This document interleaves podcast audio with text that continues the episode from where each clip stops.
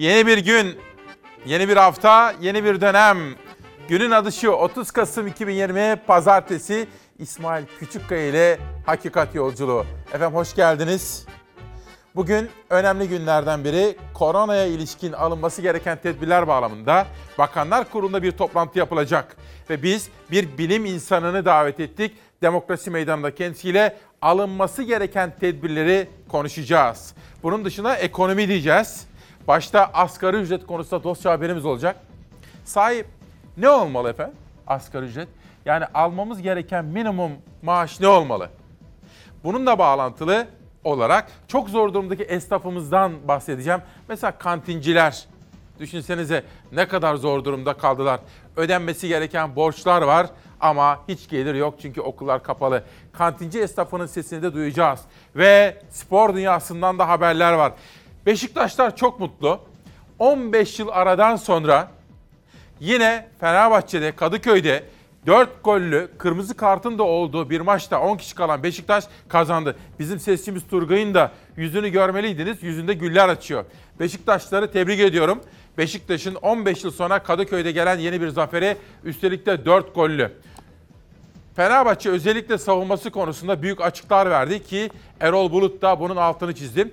Bugün işte bu konudaki haberleri de sizlerle paylaşacağım. Derbi heyecanının yansımaları. Ama asıl kızlarımız, bizim jimnastikçi kızlarımız. Onlar bizim göğsümüzü böyle kabarttılar. İstiklal Marşımızı dünyaya duyurdular. Avrupa şampiyonu oldular. Biz de bugün diyoruz ki manşet olarak vatan sevgisi nedir? Sahip nedir efendim vatan sevgisi? Vatan sevgisi ülkesi için elini taşın altına koyan, risklere giren, ülkesi için çok çalışan ve başarıya ulaşandır. Kadın rimlik, ritmik jimnastik grup milli takımımız Avrupa şampiyonu oldu. Duygu Doğan'ı kutluyoruz. Onları yetiştiren öğretmenlerini, antrenörlerini kutluyoruz. Ailelerini, onları destekledikleri için tebrik ediyoruz.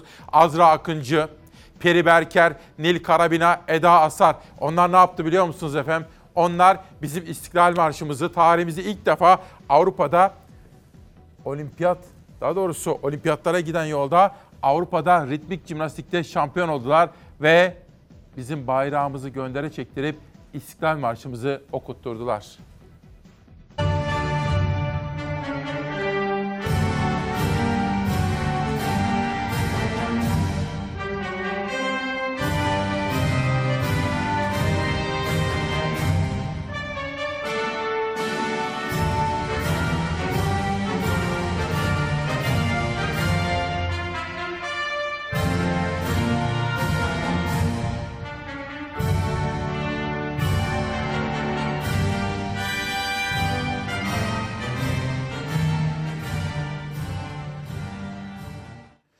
Onlarla gurur duyuyoruz.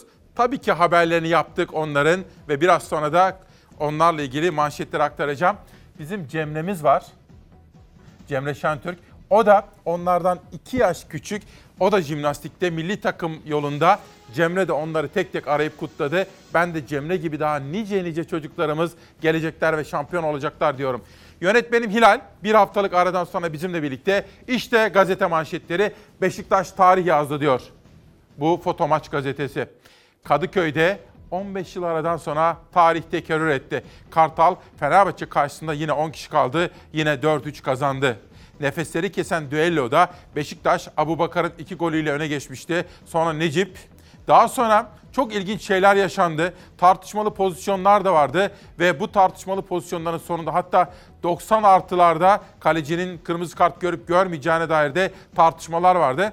Dediğim gibi Fenerbahçe Teknik Direktörü şampiyonluğa oynayan üst düzey bir takımın böyle oynamaması gerekir derken özellikle savunmadaki açıklara dikkat çekti. Buna hazır mı Hilal? Aa, haber hazır diyor. O halde izleyelim efendim. Zaferler ancak savaşılarak kazanılır. Başka türlü zafer kazanamaz. E, yaptığımız bireysel hatalar ve defanstaki e, hatalardan maalesef e, bu maçı kaybetmiş olduk. Derbide goller yağmur olduğu adı Beşiktaş 15 yıl sonra Fenerbahçe'yi Kadıköy'de mağlup etti. Sahadan 4-3'lük skorla ayrıldı. Hem 3 puanı kaptı hem de Kadıköy'deki galibiyet hasretini sona erdirdi. Süper Lig'in 10. haftasında derbi heyecanı vardı. Ezeli rakipler Fenerbahçe ve Beşiktaş karşı karşıya geldi Kadıköy'de. Maça konuk takım Beşiktaş hızlı başladı. 4 ve 20. dakikalarda gol buldu. Skoru daha maçın başında 2-0 yaptı. İlk yarının bittiğini belirten düdük çaldığında ise skor 2-1'di. İkinci yarının hemen başında Beşiktaşlı futbolcu Larin'in kırmızı kart görmesiyle siyah beyazlılar 10 kişi kaldı. Ancak dakikalar sonra bir gol daha atarak farkı yeniden 2'ye yükseltti. Kadıköy'de gol yağmaya devam etti. Hem Beşiktaş hem Fenerbahçe birer gol daha buldu. 90 dakika bittiğinde Beşiktaş ezeli rakibi karşısında 4-3 öndeydi. Beşiktaş 15 yıl sonra gelen Fenerbahçe'ye karşı deplasman galibiyetiyle Kadıköy büyüsünü bozdu. Sergen Yalçın tarihe geçti. Bizim adımıza e, çok önemli bir galibiyetti.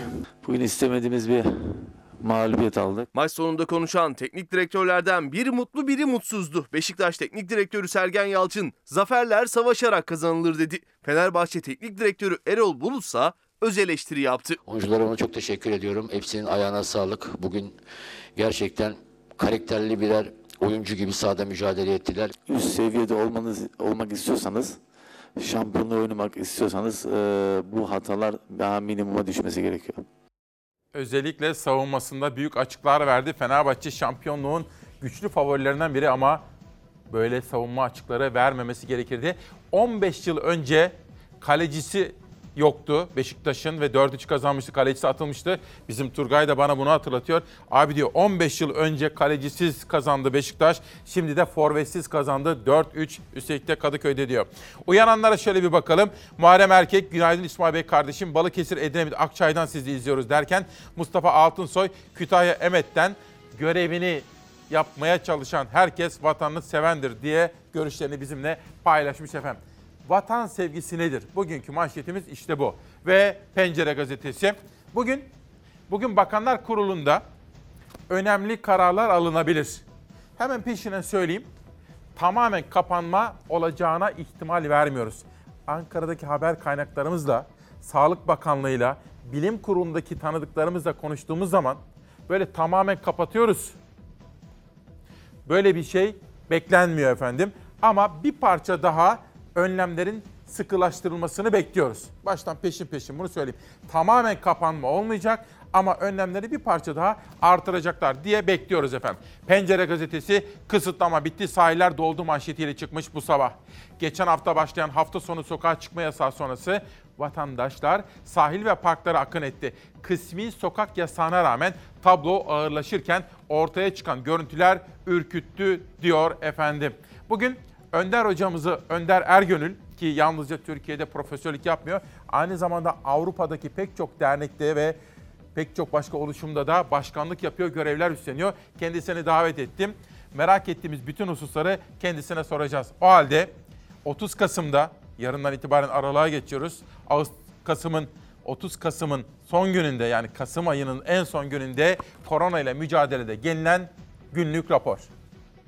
Numaranızı dolduruyorum beyefendi. Yazıyorum. Yazıyorum evet. Bekleyin biraz.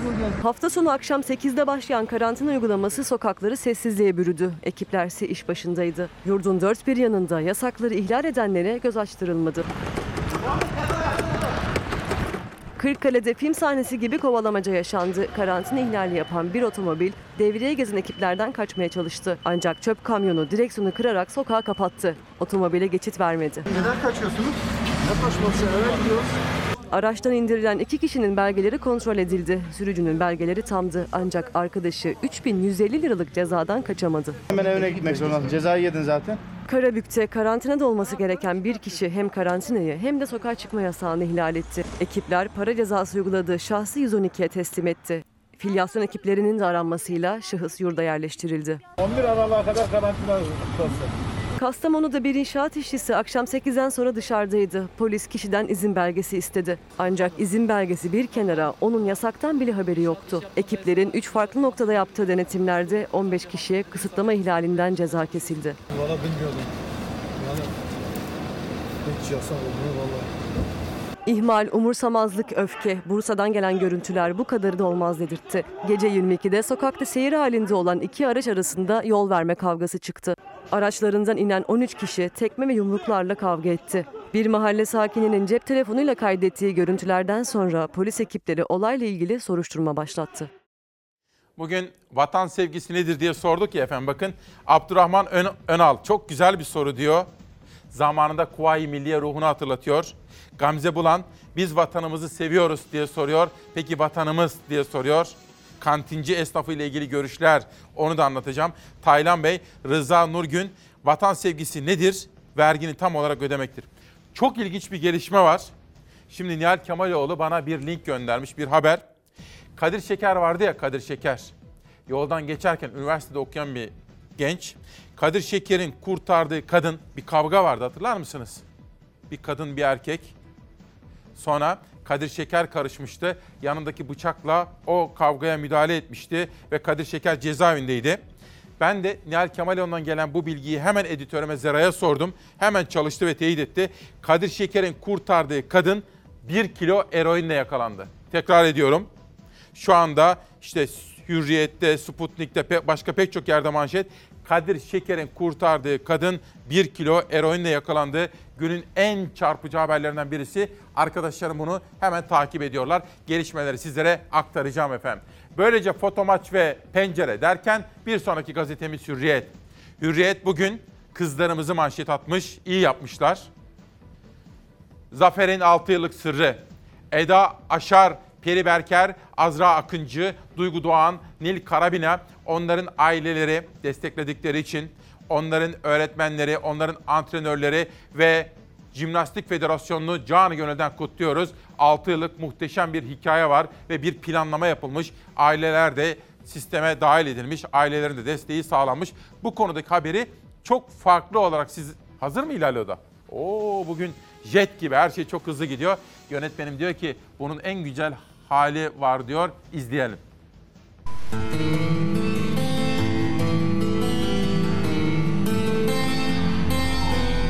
Biz bugün tarihimizde bir ilki gerçekleştirerek Avrupa Şampiyonası'nda altın madalya kazandık. Bu gurur yaşattığımız için çok mutluyuz. Olimpiyatlara giden yolda ritmik jimnastik grup milli takımı muhteşem bir başarıya imza attı. Avrupa etabında Türkiye'ye şampiyonluk getirdiler. Türk spor tarihinde ilk kez Türkiye ritmik jimnastikte Avrupa şampiyonu oldu. Türkiye'nin gururu Avrupa'nın şampiyonları yurda döndü.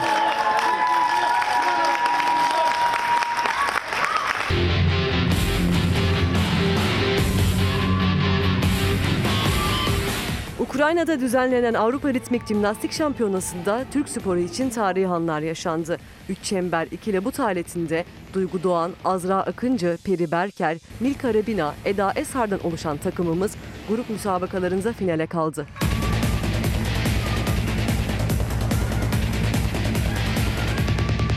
Türk milli takımı Ukrayna, Azerbaycan, İsrail gibi rakiplerini geride bırakarak topladığı 31.150 puanla Avrupa şampiyonluğunu göğüsledi.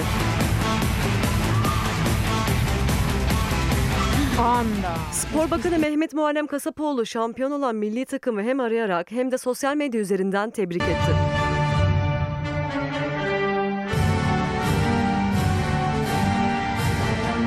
Bu gurur yaşattığımız için çok mutluyuz. Avrupa şampiyonları yurda döndü. Havalimanında sloganlar ve alkışlar eşliğinde coşkuyla karşılandılar. Türkiye tarihinde bir ilki başardık ve altın madalya alarak ülkemizi, ülkemizi gururla temsil ettik. Çok mutluyuz, çok gururluyuz. Tarif edilemez bir his. Bunun için çok çalışmıştık. Emeklerimizin karşılığını aldığımız için çok mutluyuz. Dikkat ediyor musunuz? Takım branşlarında özellikle kızlarımız, kadınlarımız çok başarılı. Voleybola bakıyorsunuz, Vakıfbank'ın şampiyon kızları. Eczacıbaşı'na bakıyorsunuz, şampiyon kızlar. İşte bakın jimnastikteki şampiyonlar. Erkeklerimiz maalesef son yıllarda göğsümüzü kabartamıyor takım oyunlarında. Hele hele milyarlara akıtıyoruz, her şeyimizi veriyoruz. Futbolda resmen dökülüyoruz efendim. Ama kızlarımız göğsümüzü kabartıyor, bayrağımızı göklere çektiriyorlar uluslararası arenalarda. Hürriyetten sözcüye geçiyorum. Asıl kamu zararı bu demiş Ali Ekber Ertürk imzalı bir manşet. CHP'li belediyeler kamu zararıyla suçlanıyor ama asıl kamu zararı bu. Konya Belediyesi halka yardım dağıtmak için ihaleye çıktı. 5 ihaleyi de düşük indirimle tek firma aldı. 9 milyon kamu zararı oluştuğu iddia edildi. AKP'li Konya Belediyesi'nin yardım ihaleleri tartışma yarattı. belediye 2019'dan bugüne kadar 5 ihale düzenledi. İhaleye tek firma katıldı.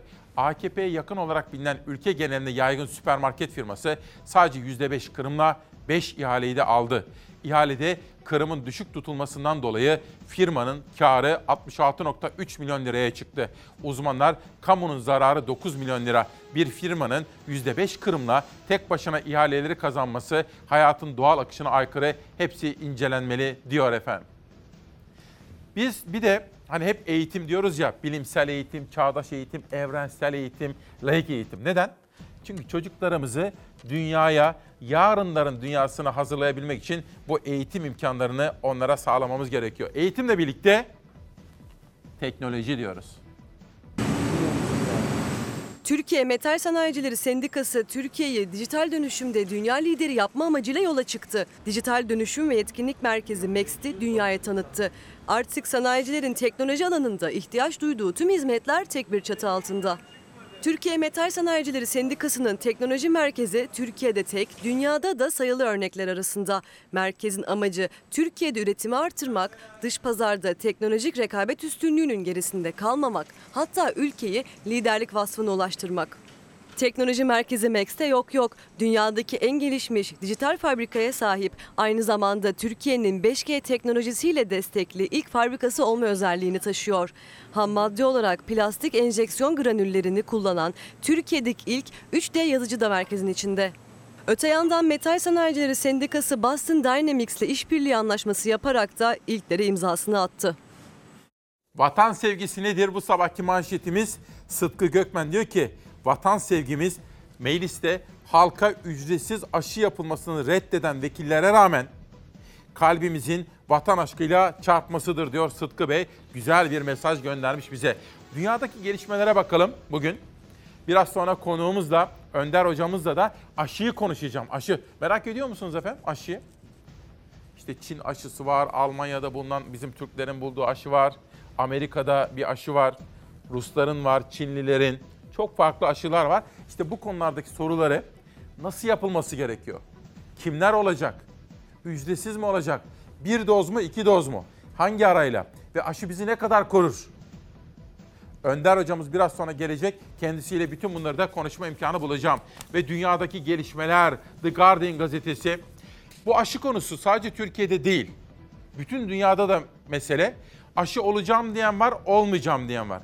Şu ülkenin aşısını olurum diyen var, olmayacağım diyen var. İşte İngiltere'de de bütün bu tartışmalardan sonra Covid aşısı yapılması için, vatandaşların Covid aşısı olması için bir takım kampanyalar düşünüyorlarmış. O kampanyaların bazılarında da kamuoyunun sevip saydığı ünlü isimlerden de faydalanmayı düşünüyorlarmış. Dünyanın koronayla imtihanı. Salgın tüm dünyada etkisini göstermeye devam ederken gözler virüse karşı geliştirilen aşılarda ancak birçok ülke kırmızı alarmda. Ağır hasta sayısı her geçen gün katlanıyor. Covid-19 salgınında dünya genelinde son 24 saatte 500 binden fazla kişide hastalık tespit edildi. Bugüne kadar görülen vaka sayısı 63 milyonu aştı. Bir günde 7 bin kişi daha hayatını kaybetti. Toplam can kaybı 1 milyon 165 bini geçti. Covid-19'da en fazla vaka ve can kaybının görüldüğü ülke Amerika Birleşik Devletleri. Salgının önünün alınamadığı ülkede günlük vaka sayısı bir haftada %12 arttı. Toplam vaka sayısı 13 milyon 750 bini aştı. Amerikan hastanelerinde doluluk oranı da tırmanışta. Cumartesi günü 92 bine yakın kişinin Covid-19 tedavisi gördüğü açıklandı. Bu rakam salgının başından bu yana görülen en yüksek rakam olarak kayda geçti. Sıkı tedbirler sonrası vaka sayılarının azalmaya başladığı Avrupa'da en fazla can kaybı İngiltere'de görüldü.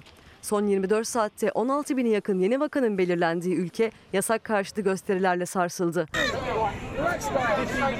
Başkent Londra'daki gösterilere polis sert müdahale etti. 150 kişi gözaltına alındı. Kısıtlamaların sürdüğü İngiltere aşı konusunda da önemli bir adım atmak üzere. İngiltere, Türk bilim insanlarının Pfizer'la birlikte geliştirdiği aşının kullanımına onay veren ilk ülke olmaya hazırlanıyor. Onayın bu hafta verilmesi gündemde. İngiliz medyasına göre ilk aşılamalar 7 Aralık'ta başlayabilir. Salgında ikinci dalga sonrası karantina uygulamasını ilk geçen ülkelerden Fransa'da vaka ve can kayıpları düşüyor. Ülke genelinde 9382 kişinin hastanelerde tedavi altında olduğu açıklandı. Vaka sayısı en yüksek dördüncü ülke olan Rusya'da binlerce kişi konsere katıldı. Restoranların, müzelerin dahi kapalı olduğu St. Petersburg'da binlerce insanın konserde iç içe olması büyük tepki gördü. Rusya'da ünlü rap sanatçısı sosyal mesafe ihlali yapılmadı dese de gelen görüntüler tehlikenin boyutlarını gözler önüne serdi.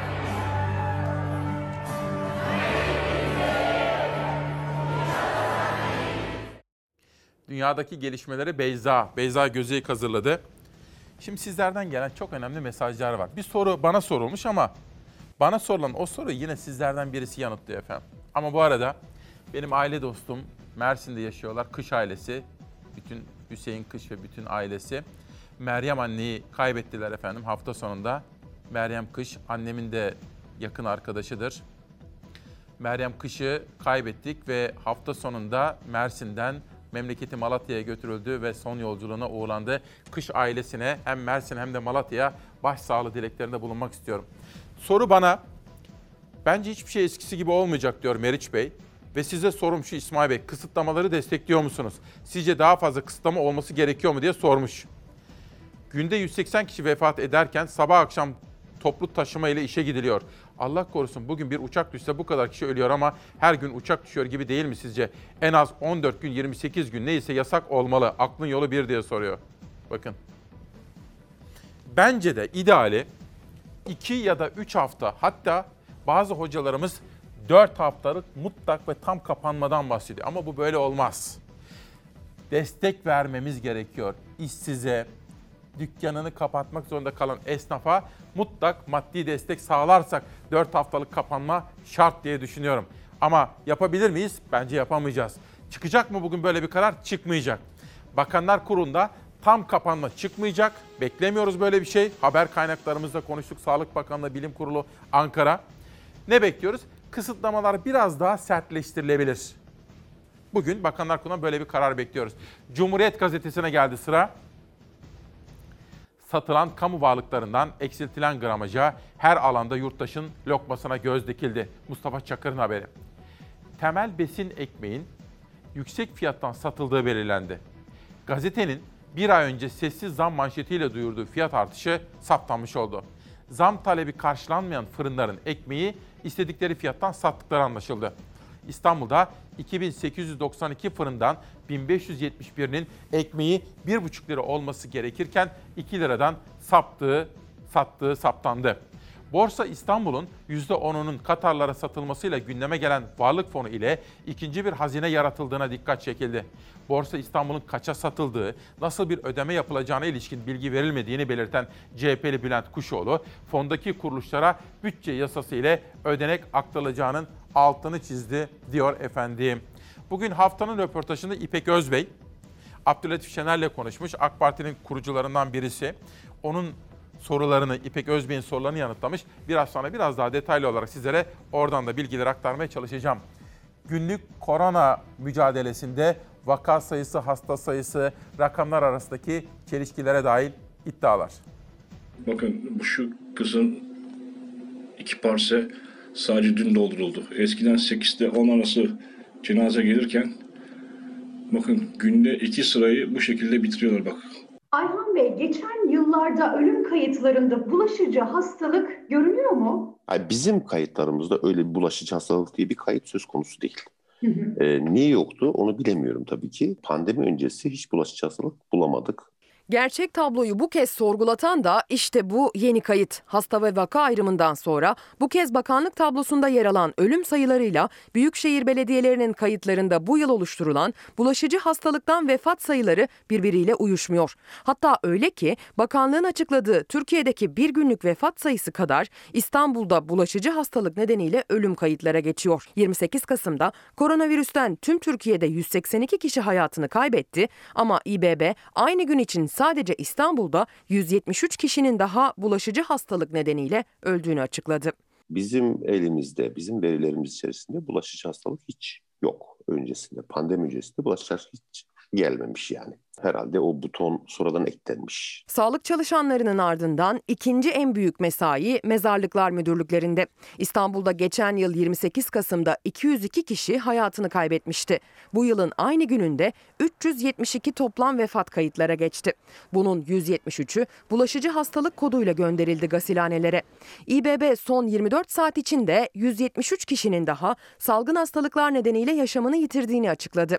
Sağlık Bakanlığı'nın son tablosuna göre ise Türkiye genelinde günlük vefat sayısı 185. Geçen yılın aynı aylarına kıyasla özellikle İstanbul'da vefat sayısı iki katına çıktı. İstanbul'da Kozlu Mezarlığı'nda gasilhanedeyiz. Öğle saatlerinde kalabalık dikkat çekiyor. İstanbul Büyükşehir Belediyesi Mezarlıklar Müdürlüğü ise özellikle her gün bulaşıcı hastalıktan ölüm sayılarını açıklıyor. Günlük ve aylık bazda minimum iki katı artmış durumda. Son tabloya göre 29.281 yeni vaka tespit edildi.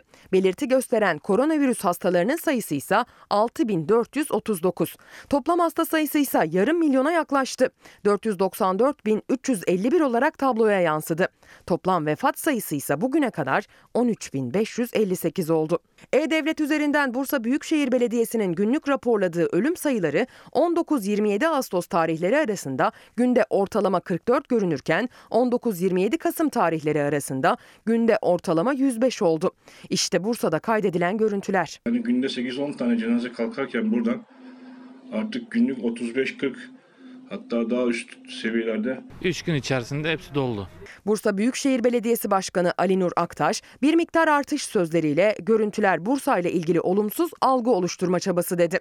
Ama sadece Bursa değil, Kocaeli'de de 21 Kasım 28 Kasım verilerine göre 2019'un aynı tarihlerinde %162 arttı vefat sayısı. Salgın sürecinde adını artık sıkça duyar olduğumuz Kilios Mezarlığı'ndayız. 25. ada burası. Normal süreçte yıllar içinde dolması gereken bu alan ne acı ki aylar içinde doldu. Acılar hala taze. Aileler mezar başında. Bir yandan da çalışmalar hızla devam ediyor. Yeni mezar yerleri kepçelerle kazılıyor. Şehirlerdeki vefat sayılarındaki artış da ortada, koronavirüs tablosundaki vefat sayısı da. Hasta ve vaka ayrımı gibi Covid ve bulaşıcı hastalık ayrımı da bir kez daha sordurdu bu görüntüler üzerine. Gerçek tablo ne? Bütün belediye seferber olmuş durumda. Cenaze bizim için kıymetli.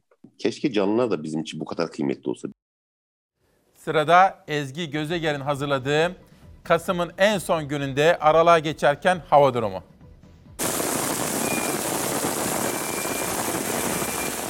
Batısı ve Akdeniz haftaya yağışla başlıyor. Geceden sabaha buzlanma ve sisle birlikte trafikteki risk artıyor. Sıcaklıklarda önemli bir değişiklik yok ama Marmara'da Poyraz var. Hissedilen sıcaklıkları düşürebilir. İnşallah bu karla beraber bu pandemi de biter. Bugün yurdun doğu kesimlerinde yağış beklentisi yok denecek kadar az. Ancak hafta sonu doğuda pek çok noktada beyaz örtü oluştu.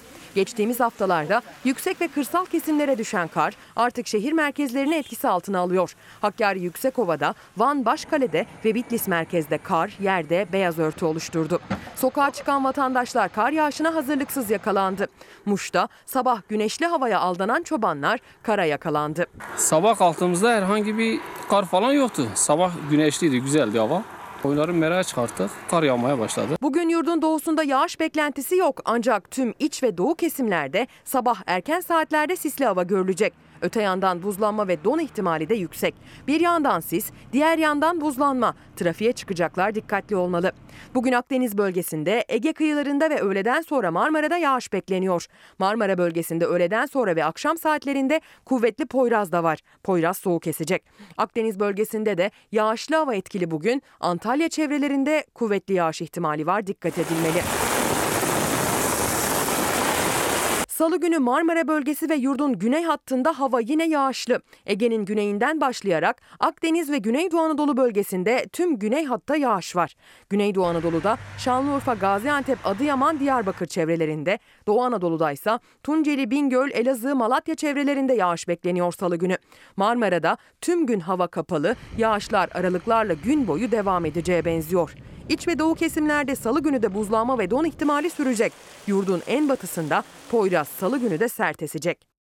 Bu konuda bir haberimiz daha var. Özellikle iklim bozulması, barajlarda kalmayan sular yalnızca İstanbul'da, Ankara'da değil her yerde ve İzmir Belediye Başkanı da isyan ediyor. Vatandaşı bilinçli davranmaya, su kullanımında özenli ve tasarruflu davranmaya davet ediyor Tunç Soyer. Bu konuda bir haberim var. Ama bu arada Kadir Çankaya'dayım Bursa'dan bana diyor ki sevgili İsmail görüntülü telefonla görüştürmüştüm seni diyor. Sevim annen de koronaya yakalandı diyor. Sevim Göktaş'a da geçmiş olsun. Bu arada bizim televizyon dünyasından da tanıdığınız arkadaşımız, benim de yakın dostum Serdar Güzelaydın da koronaya yakalandı. Dün itibariyle pozitif çıktı. Serdar Güzelaydın da evde kendisini izolasyona aldı. 10 gün boyunca evde tedavisi devam edecek. İlaçlarını alacak. Serdar Güzelaydın'a da, Kadir Şankaya dayıma da, Sevim Bey'e de, Sevim Hanım'a da buradan geçmişler olsun diyorum.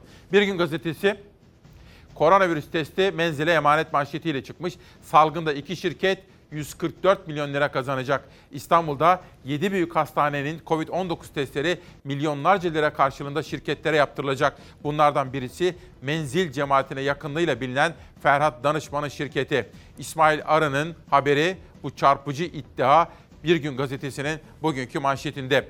Bir günden Sabah gazetesine geçeceğim. Sabah gazetesinin manşetinde Yavuz Donat'ın yapmış olduğu bir haber, bir yazı, bir izlenim manşette. İyi ki yapılmış ya olmasaydı diyor duayen gazeteci Yavuz Donat. Sağlıkta ve korona ile mücadelede Türkiye'nin süper gücü olan şehir hastanelerinden Ankara Şehir Hastanesi'ni gezmiş. Yavuz abi ve izlenimlerini yazmış. Diyor ki iyi ki yapılmış ya yapılmamış olsaydı bu Covid zamanında ne kadar büyük çileler çekerdik diyor.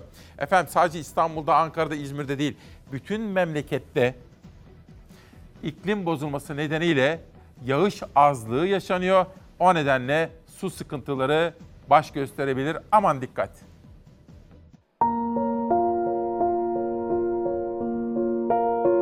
Küresel ısınma dediğimiz e, kriz aslında kuraklığı beraberinde getiren bir kriz ve biz de şu anda bunu yaşıyoruz.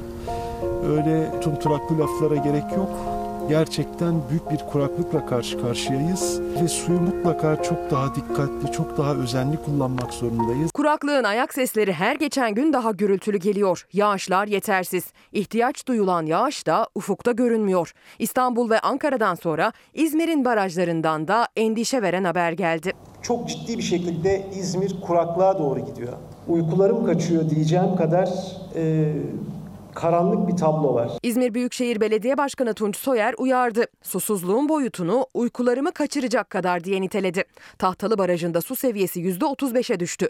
Geçen sene aynı dönemde %65 su vardı aynı barajda. İzmir'in su ihtiyacını karşılayan Tahtalı Barajı'nda gördüklerim ne yazık ki hiç de iç açıcı değil sevgili İzmirliler. Kışı yarıladık, yağmur yok. Tahtalı'da seviye %35'e düştü. Meteorolojik verilerde umut verecek cinsten değil, kış ve bahar aylarında beklenen yağışlar da ihtiyacı karşılamayabilir. Önümüzdeki yaz su sıkıntısı geçtiğimiz yazdan daha fazla olabilir. Tüm İzmirlileri duyarlılık göstermeye davet ediyorum. Suyu tasarruflu kullanmaya davet ediyorum. Kendi kendimizin ayağına sıktık. Biz son derece yanlış üretim süreçlerinin içine girmişiz. Hiç olmaması gereken ürün desenleriyle 10 yıllardır haşır neşir olmuşuz ve kendi kendimizi kurutmuşuz.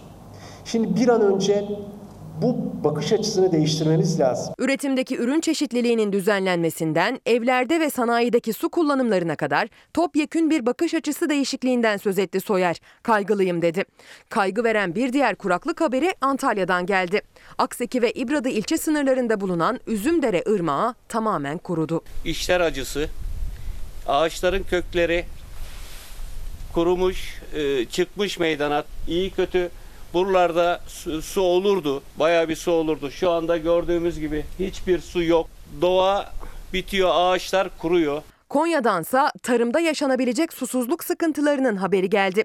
Önümüzdeki günlerde yurdun hiçbir kesiminde ihtiyacı karşılayacak yağış beklenmiyor. Ziraat Mühendisleri Odası Konya Şube Başkanı Murat Akbulut, Aralık'ta da yağmazsa üretim için endişe büyük dedi. Çiftçilere meteorolojiyi takip edin uyarısı yaptı. E, Üreticilerimizin mutlak ve mutlak surette meteorolojiyi çok iyi takip etmeleri. e, Şu anki inşallah Aralık'ta istediğimiz yağışlar alırız ve kışı sorunsuz bir şekilde atlatırız. Hafta sonunda Adalet Bakanlığı'yla da bazı görüşmeler yaptım. Bu hukuk reformu. Çünkü Odalar Birliği ile TÜSİAD'la görüşmeler yapmıştı. Hem Adalet Bakanı Abdullah Gül, iş dünyası ne bekliyordu acaba?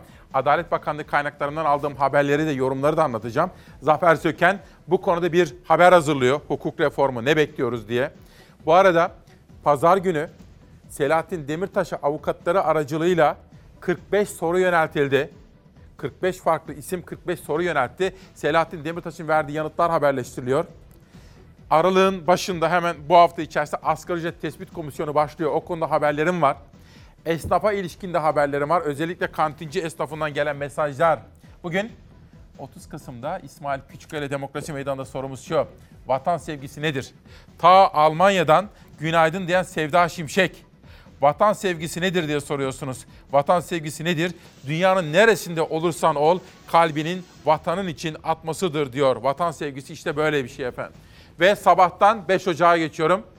CHP lideri Kılıçdaroğlu Cuma günü yayınımızdan sonra Adana'ya gitti. Adana'da bazı faaliyetlerde bulundu. Belediye başkanlarımız tarih yazıyor dedi. Hiç kimsenin umutsuzluğa kapılma hakkı yok dedi.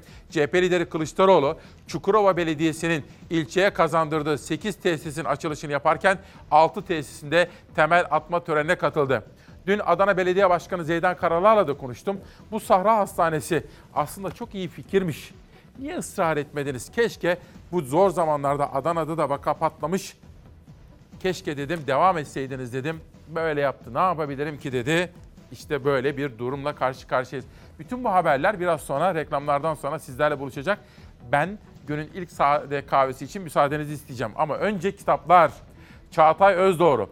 İçinde Ali Sabancı'nın, Erol Bilecik'in de görüşlerinin yer aldığı bir kitap. Çağatay Özdoğru iş dünyasındaki tecrübelerini kaleme almış. Tesadüf yoktur diyerek de başlık atmış. Dönüşte haftanın röportajında bakın Abdülatif Şener'le konuşmuş İpek Özbey Cumhuriyet Gazetesi'nde. AK Parti'nin kurucularından Abdülatif Şener diyor ki İpek'in sorularını yanıtlarken bugün Türkiye'de elim kırılsaydı da Erdoğan'a oy vermeseydim diyenler var diyor efendim bugünkü röportajda. Sade kahve için müsaadenizle. Yeni bir gün, yeni bir günle birlikte yeni bir hafta ve hatta yeni kararlar, yeni bir dönem başlıyor diyelim. Çok önemli. Günaydın. Günün adını beraber koyuyoruz her sabahki gibi. 30 Kasım 2020 Pazartesi sabahında İsmail Küçükkaya ile ilerideki o güzel aydınlık mavi günler aşkıyla çıktığımız hakikat yolculuğundasınız efendim. Hakikat yolculuğu. Acı da olsa, tatlı da olsa hakikatle yüzleşmemiz gerekir. Bugün bir soru soruyorum. Vatan sevgisi nedir diye soracağım. Nedir efendim vatan sevgisi? Vatan sevgisi ülkesini sevmektir, insanları sevmektir, doğayı sevmektir, hayvanları sevmektir, çiçekleri sevmektir. Vatan sevgisi sevmekle birlikte anlamaktır ve aynı zamanda korumaktır. Vatan sevgisi herkesin elinden gelen çabayı göstererek çok sevdiğini söylediği için işini en iyi yapmaktır efendim. Bizim kızlarımız, jimnastikçi kızlar. Hilal gel bakalım. Bugün bu hafta yönetmen koltuğunda Hilal kardeşim var. Geçen haftaki aradan sonra bu hafta bizimle birlikte. Savaş Yıldız'la birlikte hazırladığımız çok özel sürprizlerimiz de ilerleyen dakikalarda. Şu kızlara lütfen iyi bakın. Onlar öyle böyle değil. Avrupa şampiyon oldular. Güzel bayrağımızı göndere çektirdiler. Ve onlar bizim İstiklal Marşımızı bütün dünyaya dinlettiler. İlk defa biz bu dalda, bu branşta Avrupa şampiyon olduk. Kızlarımızın isimlerini söylüyorum. Duygu Doğan, Azra Akıncı, Peri Berker, Nil Karabina, Eda Asar.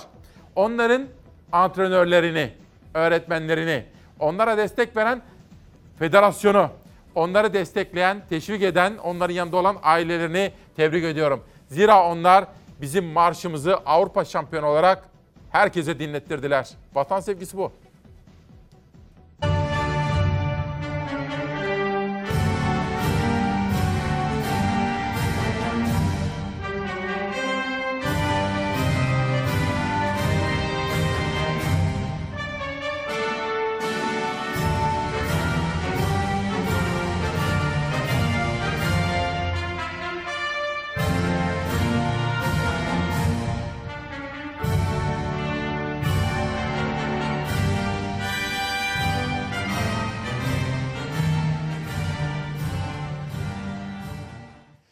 Cemre'miz var. Cemre Şentürk. O da jimnastikte çok başarılı, çok yetenekli. Onlardan daha böyle 2-3 yaş küçük.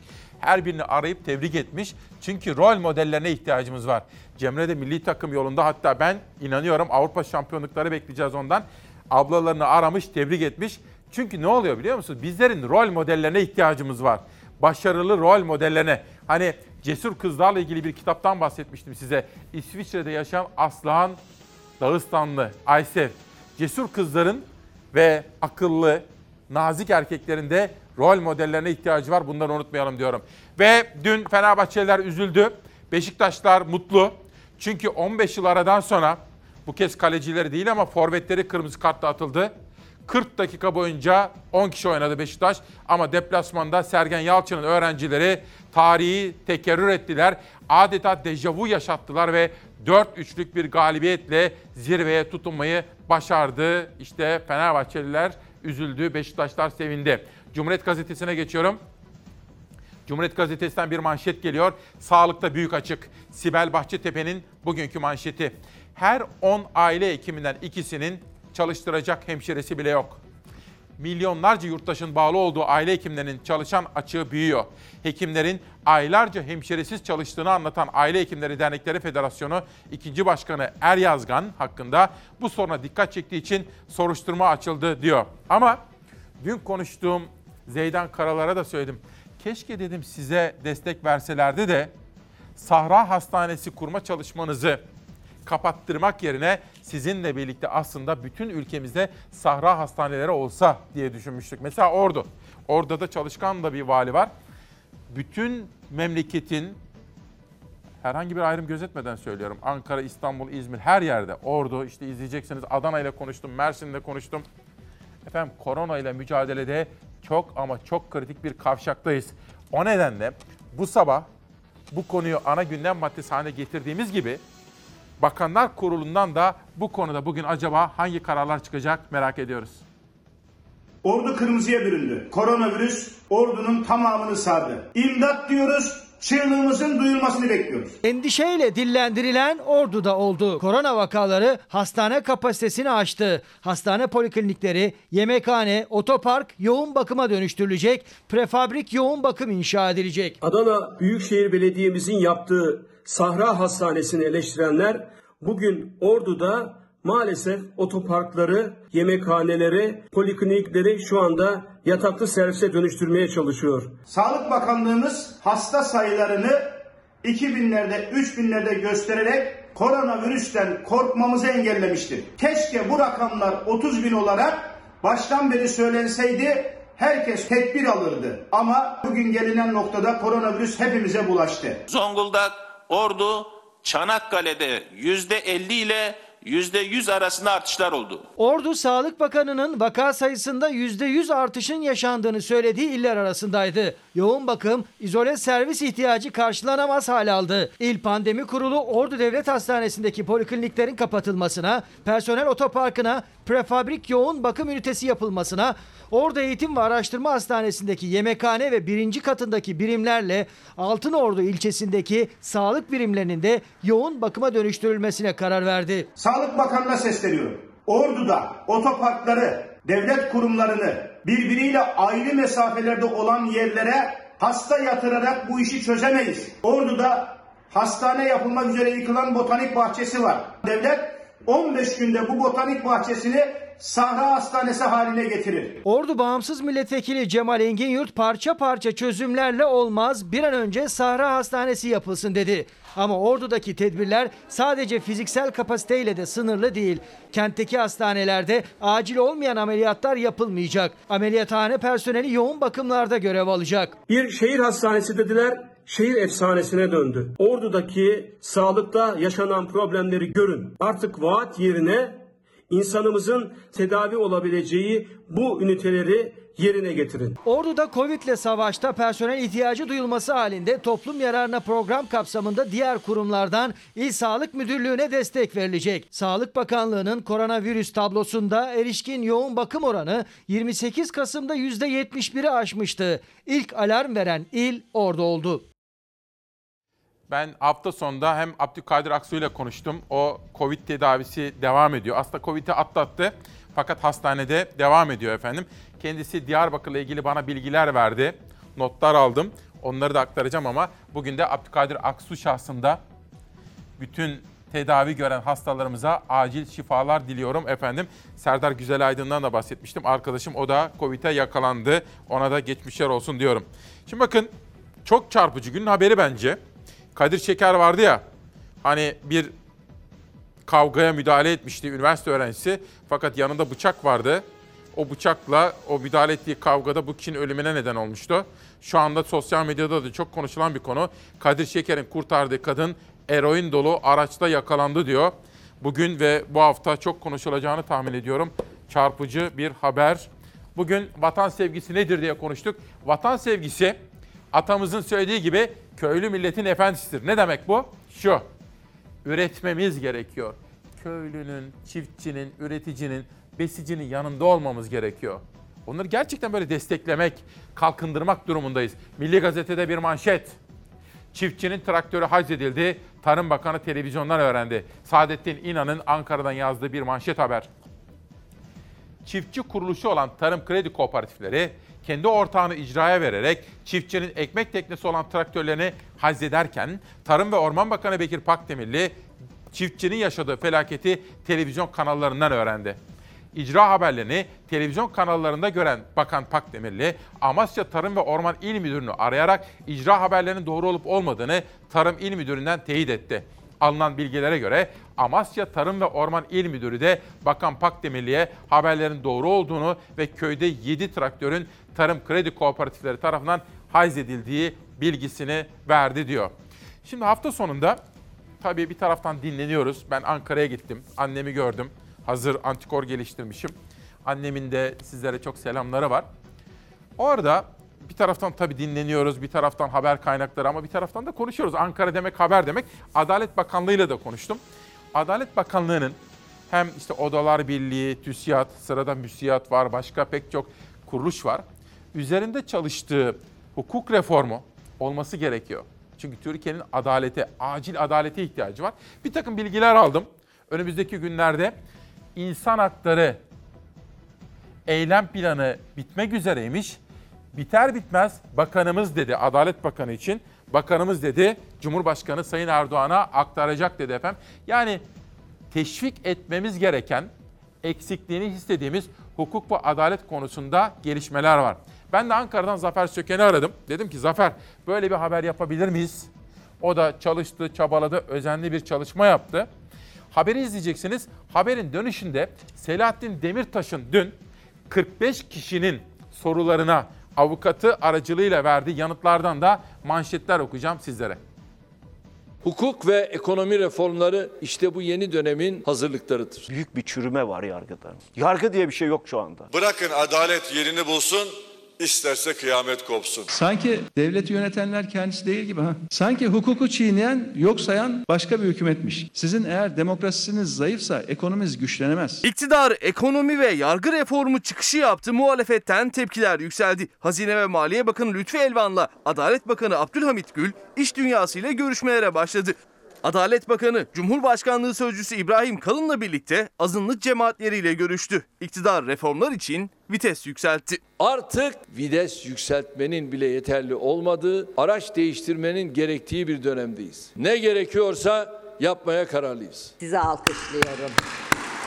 Ne büyük bir keşif yaptın sen öyle. Adaletin tecellisi hem yerli hem yabancı yatırımcı için önemli. Cumhurbaşkanı Erdoğan reform çıkışını önce eğitimle yapmıştı. Ardından ekonomi ve hukuk reformu sözleri izledi o çıkışı. Muhalefetten de tepkiler gecikmedi. 18 yıllık iktidarın reform çıkışına ses yükseltti. Yargıya talimatı kim veriyor? Siyasi otorite veriyor. Yani Erdoğan veriyor. Anayasa Mahkemesi karar verip mahkemenin uyar mı uymaz mı gibi bir öngörülebilirliğin olmadığı bir yerde yatırımdan, hukuk öngörülebilirliğinden bir şey bahsetmek mümkün değil. Dün demokrasinin dersinden, dün hukuk devletinin hasından korkan bu iktidara bugün ne oldu? Hakimler Savcılar Kurulu'nun broşürü de var. Falan davalarda diyor. Tahliye kararı vermeden önce bize soracaksınız diyor. Muhalefetin tepkileri sürerken iktidar hem iş dünyasından hem sivil toplumdan gelecek önerileri dinlemek için turlara başladı.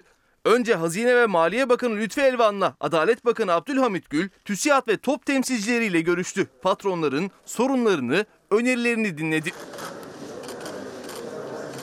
Dünse Adalet Bakanı Abdülhamit Gül, Cumhurbaşkanlığı Sözcüsü İbrahim Kalın'la birlikte azınlık cemaati liderleriyle bir araya geldi. Cumhurbaşkanlığı Dolmabahçe ofisindeki toplantıya Fener Rum Patriği Bartolomeus, Türkiye Ermenileri Patriği Sahak Maşalyan, İstanbul Ankara Süryani Kadim Kilisesi Metropoliti Mor Filiksinos Yusuf Çetin ve Türkiye Musevileri Hahambaşı İshak Haleva katıldı. İnancından, düşüncesinden ötürü, kimliğinden, etnik aidiyetinden dolayı bir ferdin bile kendisini öteki düşünmeyeceği, hissetmeyeceği bir e, ortam için bu konuda daha atılacak ne adım varsa bunu da dün olduğu gibi bugün de yarın da atmaya bu reform çizgisiyle kararlılıkla devam edeceğiz. Somut adımlar görmek istiyoruz efendim. Ülkemizin daha iyi olması için hukuk, adalet anlamında somut adımlar görmek istiyoruz. Bir süre önce bir 10 gün kadar evvel Cemil Çek'le de konuşmuştum. Aslında diyor uygulamalarda sorun var. Türkiye'de hukuki bir eksiklik yok diyor Cemil Çiçek. Eski Adalet Bakanlığı yapmış bir isim. Çok önemli görevlerde bulunmuş. Meclis Başkanlığı yapmış bir isim. Bu arada esnafa ilişkin haberler var. Kantinci esnafı da var. Ama aynı zamanda diyorlar ki bakın. Sevgili İsmail Bey günaydın. Milli Eğitim tarafından görev tanımı yapılan ancak meslek kodu dahi olmayan sürücü eğitmenleri bizler haftalık çalışma saatleri üzerinde asgari ücrette çalıştırılmakla birlikte her gün binlerce vakanın açıklandığı bu salgın dönemde sağlıklı çalışma koşullarına asla sahip değiliz. İlgili bakanlıkların gerekli denetim ve uygulamalarını ivedilikle gerçekleştirmesini talep ediyoruz. İstanbul Sürücü ve Sürücü Eğitmenleri Derneği Başkanı Yeşim Çamlaçin de bize bu mesajı göndermiş. Ankara dedim ya, Ankara'da kız kardeşimi de gördüm, Semra'yı. Bu kitabı bir asker kişi, emekli bir asker bana imzalamış ve abine verir misin diye rica etmiş. Semra da bana verdi sağ olsun. Erdoğan Öznal. Biraz Nezaket Lütfen isimli kitabını yazmış, imzalamış ve bana göndermiş. Kendisine çok teşekkür ediyorum efendim. Sıra pencerede. Bakalım ne var? İkinci boğaz yapalım, iyi para kazanırız. Zihniyetleri bu. Deva Partisi Genel Başkanı Ali Babacan, partisinin Eskişehir İl Kongresi'nde konuştu. Cumhurbaşkanı Erdoğan'ın çılgın projem dediği fakat muhalefetin her fırsatta eleştirdiği Kanal İstanbul projesi üzerinden iktidara yüklenen Babacan, Kanal İstanbul gibi rant projeleriyle adeta yatıp kalkıyorlar. Bakıyorlar, İstanbul'un etrafında gayrimenkul değerli. Bir ikinci boğaz daha yapsak, o tamam iyi para kazanılır bu işten. İnanın zihniyet bu dedi. Yani şunu söylüyor uzun konuşmasında. Ranta dayalı, betona dayalı bir model ile ekonomiyi çok zor durumlara getirdiler diyor. Ve hatta şöyle bir cümlesi var. Bunlar diyor, bunların yaptıklarını bir bakkalın yanındaki çırak bile yapmaz diyor. Demirelvari bir eleştiri yöneltiyor Ali Babacan. Bir haber daha gelsin. Bakalım ne var pencerede. Demokratik siyaset şiddetin alternatifi ve panzehiridir. Eski HDP eş genel başkanı Selahattin Demirtaş cezaevindeki dördüncü yılını doldururken 45 isimden gelen 45 farklı soruya yanıt verdi. Demirtaş dilden edebiyata, siyasi gündemden ekonomiye gelen tüm soruları yanıtlarken gazeteci Barış Terkoğlu'nun sorusuna ben siyasetçiyim ve HDP dışındaki hiçbir örgütsel yapıya bağlı ya da tabi değilim. Silah ve şiddet yöntemini de benimsemediğim, doğru bulmadığım için demokratik siyaset yolunu tercih etmiş bir siyasetçiyim. Demokratik siyaset şiddetin alternatifi ve panzehiridir. Tüm sorunların barışçıl siyasi yollarla çözülmesi gerektiğine inandığım için de HDP'de siyaset yapıyorum şeklinde yanıt verdi diyor Selahattin Demirtaş. Bu konuyu haberleştiriyoruz. İlerleyen dakikalarda sizlere aktarmaya gayret edeceğim efendim. Hem asgari ücret haberi de esnafa ilişkin manşetlerde bekliyor. Şimdi aslında şu. Benim görevim ne efendim? Biz gazetecilerin veya siyasetçilerin sizin şu anda içinde bulunduğunuz duygu durumunu anlamak, hislerinizi kavramak, ihtiyaçlarınızı tespit etmek, sizin sesinize kulak vermek ve sizin sesinizi alıp Ankara'ya iktidarıyla, muhalefetiyle, iş dünyasıyla herkese, bürokrasiye anlatabilmektir. Boş tartışmalarla geçirecek vaktimiz veya takatimiz yoktur. Ülkenin acil çözüm bekleyen sorunları vardır. Bunların başında da ekonomi gelmektedir. Bu haberi izlerken lütfen bu söylediklerim üzerinde de biraz düşünürseniz çok memnun olurum. Katar'dan Katar Patar para karşılığında Türkiye'nin en önemli, en kıymetli varlıklarını Katarlılara peşkeş çekiyorlar. Yapılan anlaşmalara milletimiz adına memnun olmak yerine görüyoruz ki yine aynı nakaratlar, yine aynı eleştiriler. Türkiye ile Katar Emirliği arasında 10 yeni başlıkta imzalanan işbirliği anlaşmaları siyasetin gündemini ısıttı. Başta Borsa İstanbul'un %10'luk hissesinin Katar'a devri olmak üzere anlaşmalar muhalefetin sert tepkisine yol açtı. CHP Katar tartışmasında tank palet fabrikası dosyasını açtı. Kavga daha da büyüdü. Yargıya taşındı. Cumhuriyet tarihinde ilk kez devletin ordusu Katar'a satılmış. Hangi ordu satıldı? Tank palet fabrikası Hangi ordu nedir? satıldı? Tank palet fabrikası hem de demek, ordu Burada demek, hem de Türkiye'nin- vatan demek. Burada Şahsi ihtiras ve hevesleri için kahraman fedakar Türk Silahlı Kuvvetlerine Mehmetçi'ye hakaret eden asil milletimiz tarafından zaten mahkum edilen bu gayrimilli dili şiddetle kınıyoruz. Bunlar ekmeğimize zehir doğrayan çıyanlar. Türk Silahlı Kuvvetleri'nin büyük ve önemli bir tesisi tank palet fabrikasının Katar'a peşkeş çekilmesine itirazı şanlı ordumuza hakaret diye algılamak troll aklının ve organizasyonun geldiği çaresizliğin son halidir. Katar'a satışlar tartışması açıldı. CHP'li Ali Mahir Başarır tank palet fabrikasının Katarlılara hisse devrini hatırlattı. Ordu da satıldı sözlerini iktidar cephesi yaylım ateşine tuttu. Milli Savunma Bakanı Hulusi Akar hukuki sürecin işaretini verdi. Birkaç saat sonra da Ankara Cumhuriyet Başsavcılığı CHP'li vekil hakkında Türkiye Cumhuriyeti hükümetini ve devletin askeri teşkilatını alenen aşağılama suçlarından soruşturma başlattı. Bunun hesabının hukuk çerçevesinde sonuna kadar sorulacağını herkesin bilmesini istiyoruz. Palet fabrikası nedir? Nedir? Nedir Ordu mudur? için? Ordu mudur? Nedir? Ya Ordudur nedir? tabii. Geçmişte askeri vesayeti arkalarına alarak iktidar olanlar bugün milletin hizmetinde olan Türk ordusuna dil uzatıyor. Bu çirkin dili reddediyor ve şiddetle kınıyoruz. Muhalefetin iki yıldır dinmeyen tank palet fabrikası eleştirilerine ve sorularına son imzalarla yenileri eklendi. Borsa İstanbul'un %10 hisse devrinden İstinye Park'a, Haliç Altın Boynuz projesinden Antalya Limanı'nın işletmeciliğine ve su kaynaklarının yönetimine kadar bir dizi kazançla kalktı Katar Anlaşma masasından. Borsa İstanbul'un %10'u Katar'a gitti. Kaça gitti? Nasıl oldu bilen yok.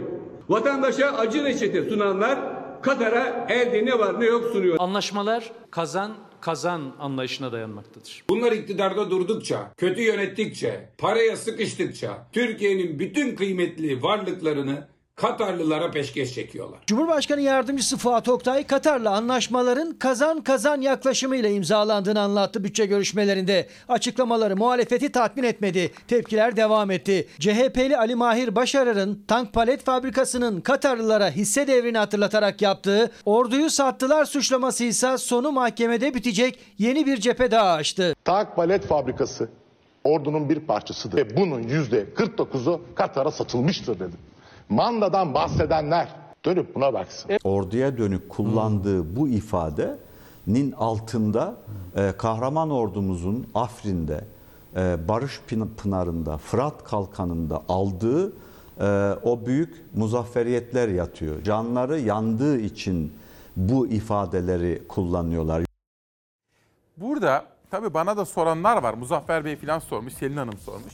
Bu Başarır milletvekili bence kendisini ifade edememeyi başarmış. Bence günün saçmalama hakkını kullanan ismi olmuş. Söylemek istediğini ben anlıyorum. Ama söylemek istediğinizi nasıl ifade ettiğiniz o kadar önemlidir ki. İşte iktidara ve iktidar medyasına boşuna malzeme veriyor. Saçmalamış. İfade etmek istediğini ifade edememiş. Başarmış. Ama burada işin aslı nedir? Katar'ın Türkiye'nin borsasının %10'unu almasıdır. Peki bize düşen nedir? Bunu sorgulamak. Bunu kimin aldığından ziyade nasıl oldu bu iş? Şeffaf mı oldu? Bir ihale mi yapıldı? Bir duyuru mu yapıldı? Başkaları da girdi mi? Kaça oldu? Şeffaflık yok. Bizim iktidarda böyle. Ben istedim yaptım. Ya büyük büyük milyarlık projelerin sözleşmelerini göremiyoruz, okuyamıyoruz, soruyoruz, bulamıyoruz. Böyle olmaz. Katar alsın, %20'sini de alsın ama parasını versin, ihale yapılsın, yarışsın başkalarıyla. Yani burası çünkü büyük bir devlet, büyük bir kadim medeniyet, iktidar. Ben yaptım oldu. Böyle olamaz. Şeffaflık diyoruz bakın. Transparency derler buna. Şeffaflık. Bundan daha değerli hiçbir şey yoktur. Aziz Akgül AK Parti'den de milletvekili yapmış Diyarbakırlı bir isim. Profesör Aziz Akgül hepitalizm insan odaklı yeni bir kalkınma modeli üzerine bir kitapla bugün Çalar Saat'te yerini almış. Kendisine de teşekkür ediyorum. Aradı da Aziz Hoca. Dünyanın manşetlerine bakalım. Fotoğraf Fransa'dan. Fransa'da da demokrasi dışı bazı girişimler olduğunu özellikle insan hakları konusunda, ifade özgürlüğü, basın özgürlüğü konusunda bazı düzenlemelerden rahatsızlık duyduklarını, bu nedenle sokakta gösterilerin başladığına dair bir haberi The Welt gazetesinden okumaktayız efendim. Fotoğrafın hemen altına bir bakalım. Korona başlığına doğru bir gelin lütfen. Orada da şunu görüyorsunuz. Korona krizi. Berlin'de yoğun bakım yatakları tükeniyor. Yalnızca Türkiye değil, dünyada da bu iş iyiden iyiye sarpa sarmaya başladı. Şu aşı bir an evvel gelse de kurtulsak.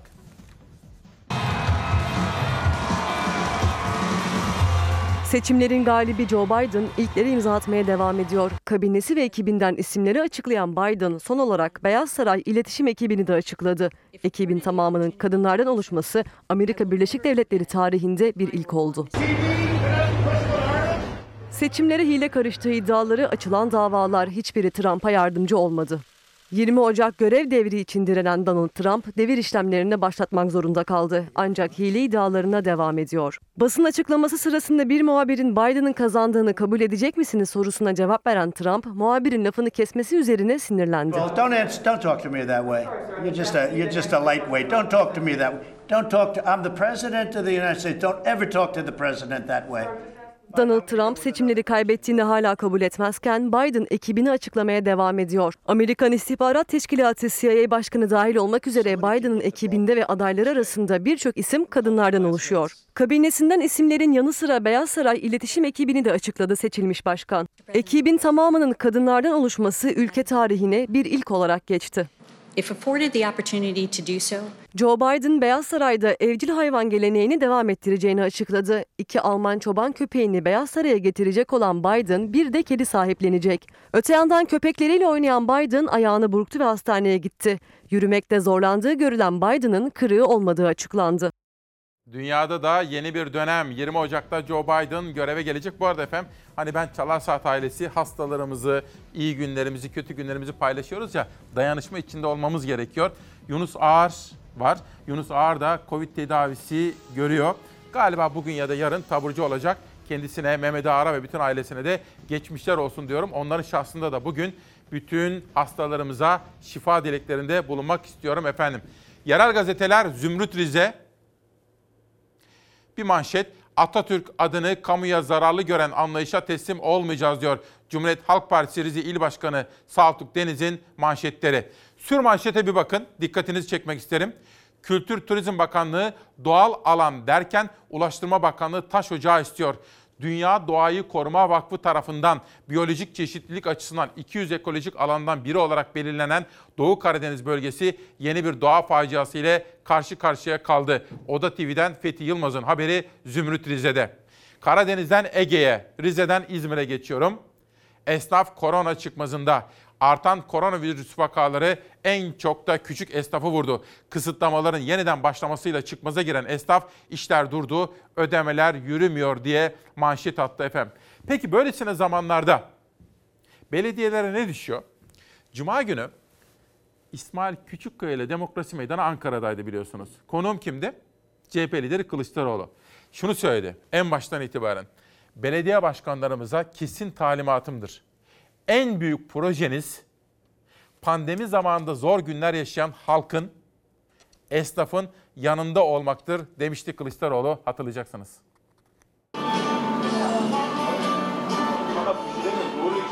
Bazı internetten gelen mesajlar var. Yani okuyunca ağlamamak, duyarsız kalmak mümkün değil. Koronavirüs salgını nedeniyle esnafın işleri düştü. Gelen tedbirlerle restoran, kafe ve lokantalarda sadece paket servis ve gel al hizmetine geçildi. Esnaf için zor günler başladı. O mağduriyeti çözmek için Ankara'da Mansur Yavaş harekete geçti. Belediyenin lokanta ve restoranlardan yemek satın alarak koronavirüs hastalarına ulaştıracağını söyledi. Pazartesi, salı, çarşambadan itibaren de destek vermeye başlayacağız. Pandeminin başlangıcıyla zorlu süreç başladı lokantacı esnafı için. Alınan tedbirlerle iş yerleri kapatıldı, paket servis uygulamasına geçildi.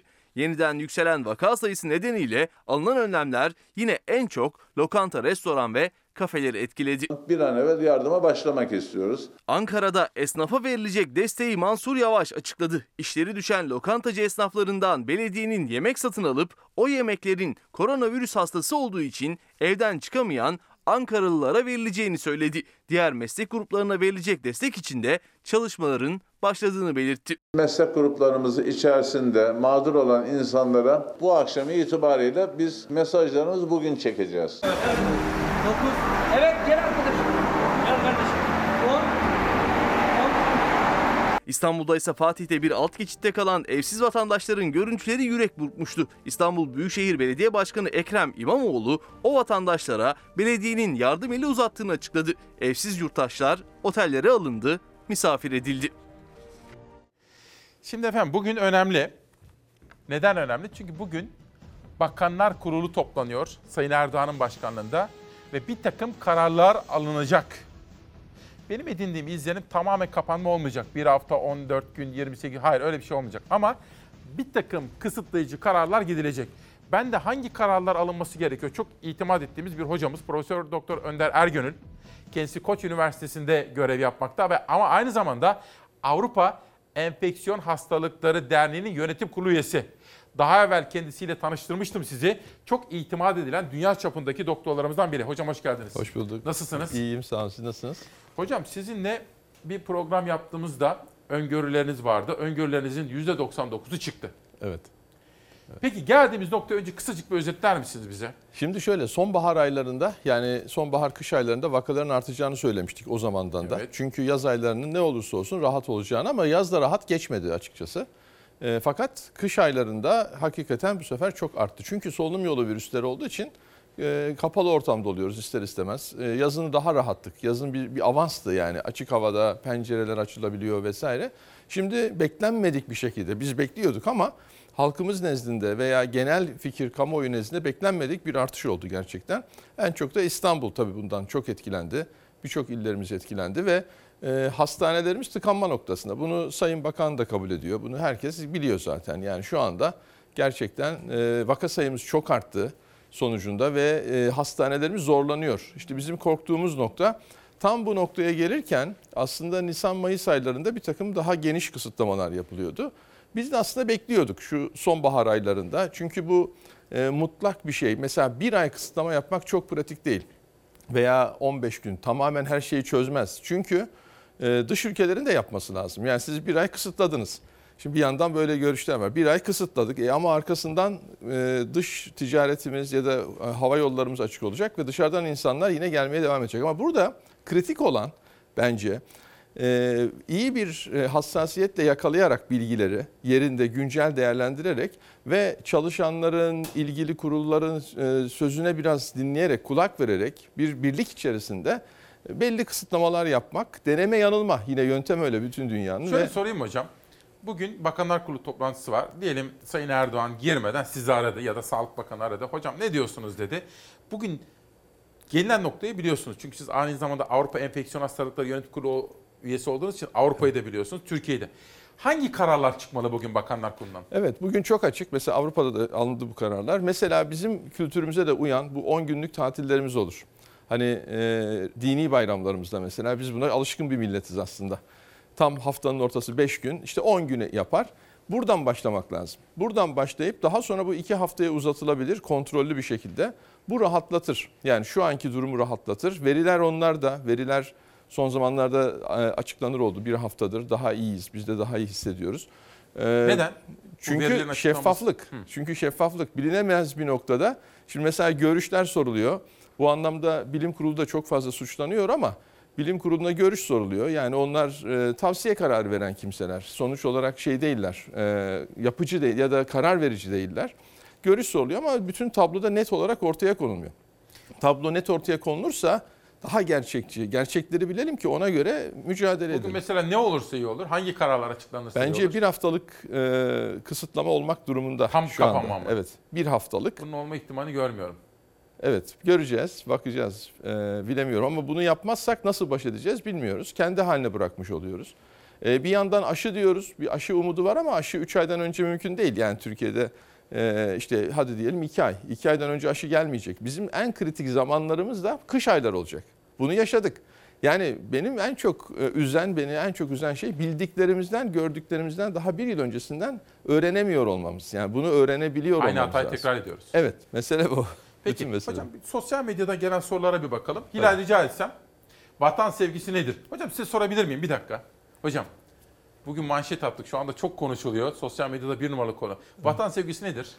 Bence insanın doğduğu, büyüdüğü değerlere e, saygıyla, sevgiyle sahip çıkmasıdır. Emeğe sahip çıkmasıdır. Müthiş. Hocam şimdi gel kısa kısa konuşalım. Anadolu Ajansı'nda bir haber var. 1 milyon 449 bin 385 kişi yaşamını yitirdi. 42 milyon 803 bin 910 kişi sağlığına kavuştu.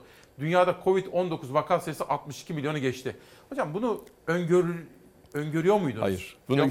bunu samimiyetle yani bunu samimi bilim insanları öz eleştirisinde ya öz eleştiri demeyelim yani samimiyetle e, söylüyorlar. Biz e, mesela 2020'nin başında bunu söyleyemezdik. 2020'de gördük, gelecek bir şey geliyor gerçekten. Hatta ilk söyleyenlerdeniz biz Avrupa Enfeksiyon Hastaneleri. Salgın geliyor. Salgın geliyor, önlemler alınmalı. Biz Ocak ayında, Şubat ayında açıklamalarımızı yaptık ama bunun e, bize yansıması olur. Fakat bu noktaya varacağını ben tahmin edemezdim. Peki aradan bunca zaman geçti. Şunu öğrenebildik mi?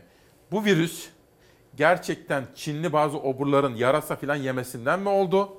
İnsanların oburluğundan mı oldu? Doğal hayata müdahalesen yoksa acaba üretildi mi bu? Bunu biliyor muyuz? Ee, kesin bilinmiyor aslında ama biz genel olarak hani dünyadaki tüm bilim insanları diyelim kabaca hani bu işin içinde olanlar biz bunun e, bir laboratuvar kazası olduğunu çok düşünmüyoruz. Yani olur böyle şeyler olacaktır da. Yani çünkü yaşayacağız. Biz ama bizim bütün derdimiz yaşadıklarımızdan öğrenmek. Yani yaşa- Peki şunu net öğrendik mi hocam? Bu virüs nasıl bulaşıyor? Tabii iyi kötü biliyoruz artık. Nasıl? Bunu çok iyi biliyoruz. Nasıl yani ulaşıyor? bir kere e, damlacık o zaman da konuşmuştuk. Mesela bizim aramızdaki mesafe gayet iyi. Şu burada iki aslında üç metre. biz tabii biz burada örneğin maske takmadan da aramızda bulaşmaz. Olsa taşıyor olsak da e, iki metreyi aştıktan sonra sosyal mesafe dediğimiz şey bu. Hani insanlar bazen sıkılıyorlar. Sosyal mesafe bu işte. Yani mesafenin olması. Maske eğer mesafe olamıyorsa maskenin mutlaka takılması. Yani damlacık yine esas ama klasik damlacıktan biraz daha uzun gidiyor. Mesafe daha uzun, biraz daha korkutucu olabiliyor. Yani aerosollerle bulaştığını söylüyoruz, daha küçücük parçacıklarla ama bunun da böyle bilinemez, böyle çok e, nasıl diyelim bir kişi örneğin arabada gidiyor tek başına. E, Mesela orada maske takmasına gerek yok aslında o kişinin. Biz maske takmanın incelikleri var. Bunu bilebilsek çok daha iyi olacak ama kabaca hani ceza veriyorlar belki arabada tek başına işte maske Ha, takmamış. şuradan filan bir soruyorum hocam bu eskisine göre daha kolay bulaşıyor gibi değil mi? Doğru mu? Tabii biraz daha yüksek bulaşıyor. Yani influenza'ya göre örneğin her Gribe göre. gribe göre e, daha rahat bulaşıyor, daha çok bulaşıyor. Bu kesin. Yani o klasik damlacıkla bulaşa örnektir influenza mesela. Bir de bu gerçekten daha fazla yayılıyor. Bunu Bu hocam biliyoruz. aslında kapalı da bulunursak riskli Tabii. değil mi? Kapalı ortam. Kapalı ortamda e, kalabalık. birlikte insanlarla yakın temas. Üç şey yani yakın temas, kalabalık ortam e, ve kapalı ortam. Peki. Şimdi çok konuşulan bir başka konu hocam. Herkes birbirine senin kan grubun nedir falan diye soruyor. Bilim kurulu üyesi söylemiş kan grubunun Covid-19'a koruyucu etkisi yok. Var doğru, mı? Doğru, ha- doğru söylüyor. Yani şöyle, hakikaten e, kan grupları tartışılmıştı. İşte sıfır avantajlı, öteki avantajlı diye. Bu birçok enfeksiyon hastalığı çıktığı zaman ortaya atılan şeylerdi. Biz o zaman demiştik, inanmayın böyle şeylere. Biz çok gördük. Böyle bir hani. şey yok. Yok, evet. Peki. Ve nihayet o noktaya Ama geldik. çok konuşuluyordu. Hocam bugün Tabii. aşıyı çok konuşacağım. Bir de hocam şimdi ben de biliyorsunuz Covid atlattım. Geçmiş Şimdi, olsun. Sağ olun. Geçmiş. Evde tedavimi devam ettirdim. Bitirdim. Doktorları aradım işte düzenli olarak. Bilgin Hoca'yı aradım. Ankara'dan Alpay Hoca'yı sürekli aradım. Bizim evet Bilgin Sait'le. Bilgin Sait'le konuştum. Ondan sonra o ilk başta Alpay bakmıştı. Hoca. Evet, Alpay Hoca ile Alpay her gün konuştum. Onu da çok Evet. eski uzun yıllardır tanırım ve çok güvenirim. İngiltere'de koronavirüse karşı milyonlarca insana ücretsiz D vitamini dağıtılacak. Bu da çok konuşuluyor hocam. Şimdi aslında D vitaminini koruduğunu tam olarak bilmiyoruz. Ama bir şey öğrendik bu süreçte. Zaten söyleniyordu ama kesinleşti o bilgimiz. D vitamini çoğu insanda eksik. Yani birçok vitaminler var ama D vitamini biz hani iyi kötü güneş görüyor. Mesela Türkiye için düşünürseniz biz güneşli bir ülkeyiz İngiltere'ye göre Evet. karşılaştırırsak. Niye ama eksik? e, çünkü insanlar güneş çok da almıyorlar aslına bakarsanız. Yani sabah işe gidip emekçi kesim özellikle güneşi çok da görmüyor diyebiliriz açıkçası. Yani biz de örneğin bizler hastanelerde çalışıyoruz. Bir şey soracağım. Şimdi D vitamini dediğimiz şey direkt güneşten Evet, alıyoruz. Evet. Ve Türkiye'deki insanların büyük bir bölümü de D vitamini eksikliği. Evet, Hocam bu öyle. manşet ya. Ke- Kesinlikle, kesinlikle. Biz buna çok Betonlar, Evet. Evet. betonlar. Evet, tabii. Şehirlerde yok. Tabii. Tabii. Yani şunu düşünün. Bakın bizler hekim olarak sabah giriyoruz. Genelde güneşi görmeden giriyoruz hastanelere ve güneş batınca çıkıyoruz. Yani biz işte koridordan oradan buradan geçerken güneşi birazcık görebiliyoruz. Yani biz güneş görmüyoruz aslında. İngiltere'den çok farklı değiliz açıkçası. Yani bunu bütün Peki hocam için şimdi mesela yaşım diyelim 65-70 civarında ama D vitamini almak istiyorum. Şimdi eksikliğim varsa tabii vitamin alacağım mecburen doktor da söylüyorsa ama genel yaşam pratiğinde D vitamini tamamlamak için ne öneriyorsunuz? Örneğin e, güneşe çıkmak. Hani Ha. hep şeyi görürüz. Yaban kuzey ülkelerinden gelenler güneş görünce bir çı- açılırlar ya Türkiye'de. Şimdi aynı şey bizim için de iyi kötü geçerli şu anda artık. Yani bunu kabul etmek zorundayız. Yani güneş görünce rahatlamak, bir çay içmek, böyle kendimizi güneşe ama aşırıya kaçmadan tabii. Aşırısı da biliyorsunuz kanser nedeni. Bundan yararlanmak lazım yani. Peki. Şimdi Yoğun Bakım Derneği Başkanı İsmail Cinel hızlı otomobil bile kullanmayın diyor. Çünkü kaza yaparsanız yoğun bakımda yer bulamayabilirsiniz diyor. Türkiye alarm durumda diyor. Emrah Altın işte bunları manşet olarak aktarmış. Hastanelerde yoğunluk var dediniz. Doğru. Sevgili İsmail arkadaşım e, hakikaten bunu çok çarpıcı bir şekilde ifade etmiş. Böyle bir özelliği var kendisinin ve doğru söylüyor. Yani aslında çarpıcı hale getirmek açısından yapıyor. O da yankı bulmuş. Hastaneler yoğun Dolu. mu? Tabii hastaneler oldukça yoğun. Hastanelerde yer bulmak sorunumuz var. Rahatlatmamız lazım. Yani şunu da düşünmesin insanlarımız. Yani herkes mutlaka yatmak zorunda değil. Hafif seyirli çoğu yüzde seksen ama biz o konuştuğumuz yüzde on bile hastaneleri zorluyor şu anda. Nüfusumuz yüksek. Geçen gün Ankara'ya gittiğimde tabii ben hep böyle hani dost çevrem, sosyal çevrem orada. Murat Yetkin'le de konuşuyorduk. Bilmiyordum. Onun da etrafında akrabalarında Covid olanlar olmuş. İsmail dedi yatak bulamadık biliyor musun dedi. Yani tanıdıklar, tanıdığım doktoru aradım dedi. O da Covid'di dedi. Yani bütün ülkede Doğru. aslında durum Kesinlikle, kesinlikle. Peki. Doğru. Bir sonraki manşet geliyor. Profesör Mehmet Ceyhan, koronavirüse bağlı çocuklarda görülen sendroma karşı uyardı. İhmal etmeden doktora başvurun. Şimdi hocam korona geçiren çocuklar ve çocukların durumu da çok konuşulan bir konu. Evet. Mehmet Ceyhan hocamız çocuk enfeksiyon hastalıkları uzmanıdır. şimdi çocuklarda çok daha rahat geçiyor. Ya şimdi bunun yüzdesi önemli, sıklığı önemli. Şimdi e, halkımızda şöyle bir algı oluyor. E, sıklığına bakmaksızın herhangi bir problem varsa sanki bütün korona geçiren çocuklarda bir hastalık olacakmış hissi oluyor. Bunu da engellemek lazım. Yani burada evet bazı çocuklarda altta yatan henüz şu an bilmediğimiz belki genetik özellik veya altta yatan hastalığı varsa hakikaten ağır geçiyor ama bunun oranı çok düşük.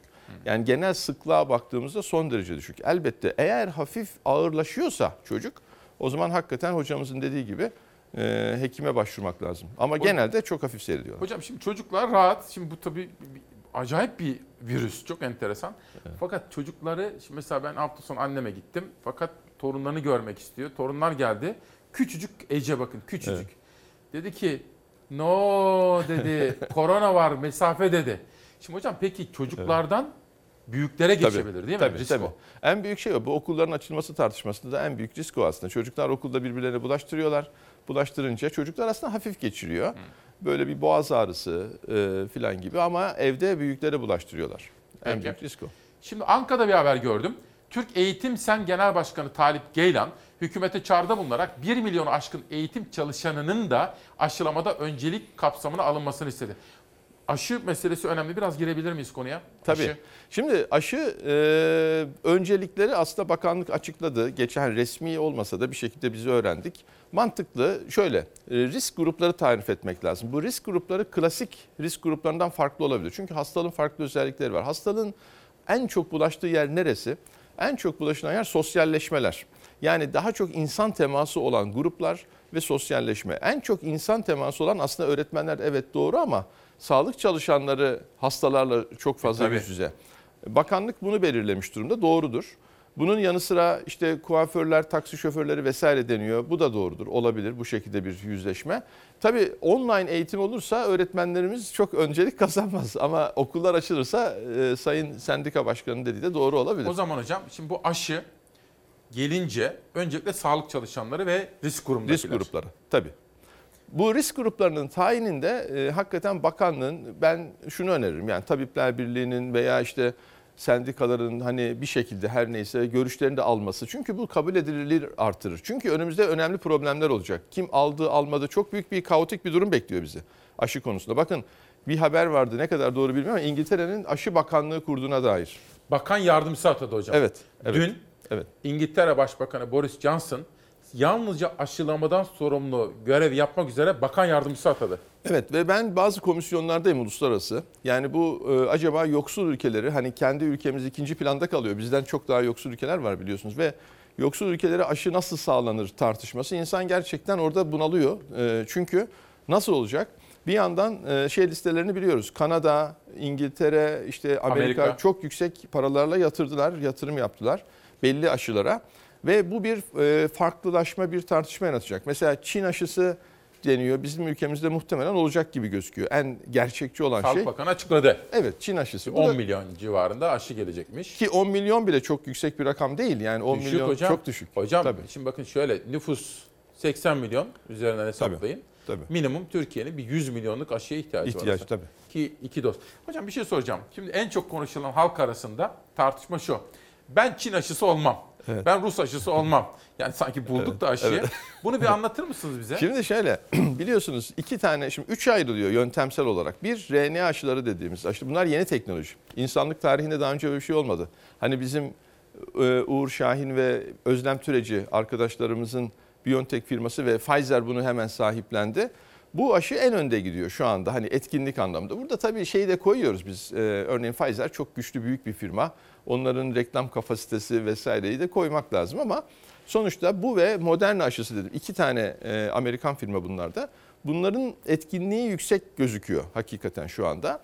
Teknolojisi de çok ileri. Herkes tabii Amerikan malı olunca vesaire Alman teknolojisi arkasında olunca klasik e, bütün dünyada sadece bizde değil Tartışılır. ona yöneliyor. Çin ise bizim için hani klişeleşmiş ön yargılarla ikinci planda ama teknolojisi farklı Çin'in. İnaktif aşı dediğimiz Şimdi bir aşı. fakat ben hafta sonunda bazı doktorları sordum. Ankara'daydım. Bazı doktorlar da aksini söylemeye başladı. Diyorlar ki tekniğine girdiler. Ben burada tekniğine girecek değilim. evet. Ama işte orada şunu kullandılar. Batıdaki aşılar ama Çinler şunu kullandı filan diyerek Çinlerin daha etkili olabileceğini söylüyorlar.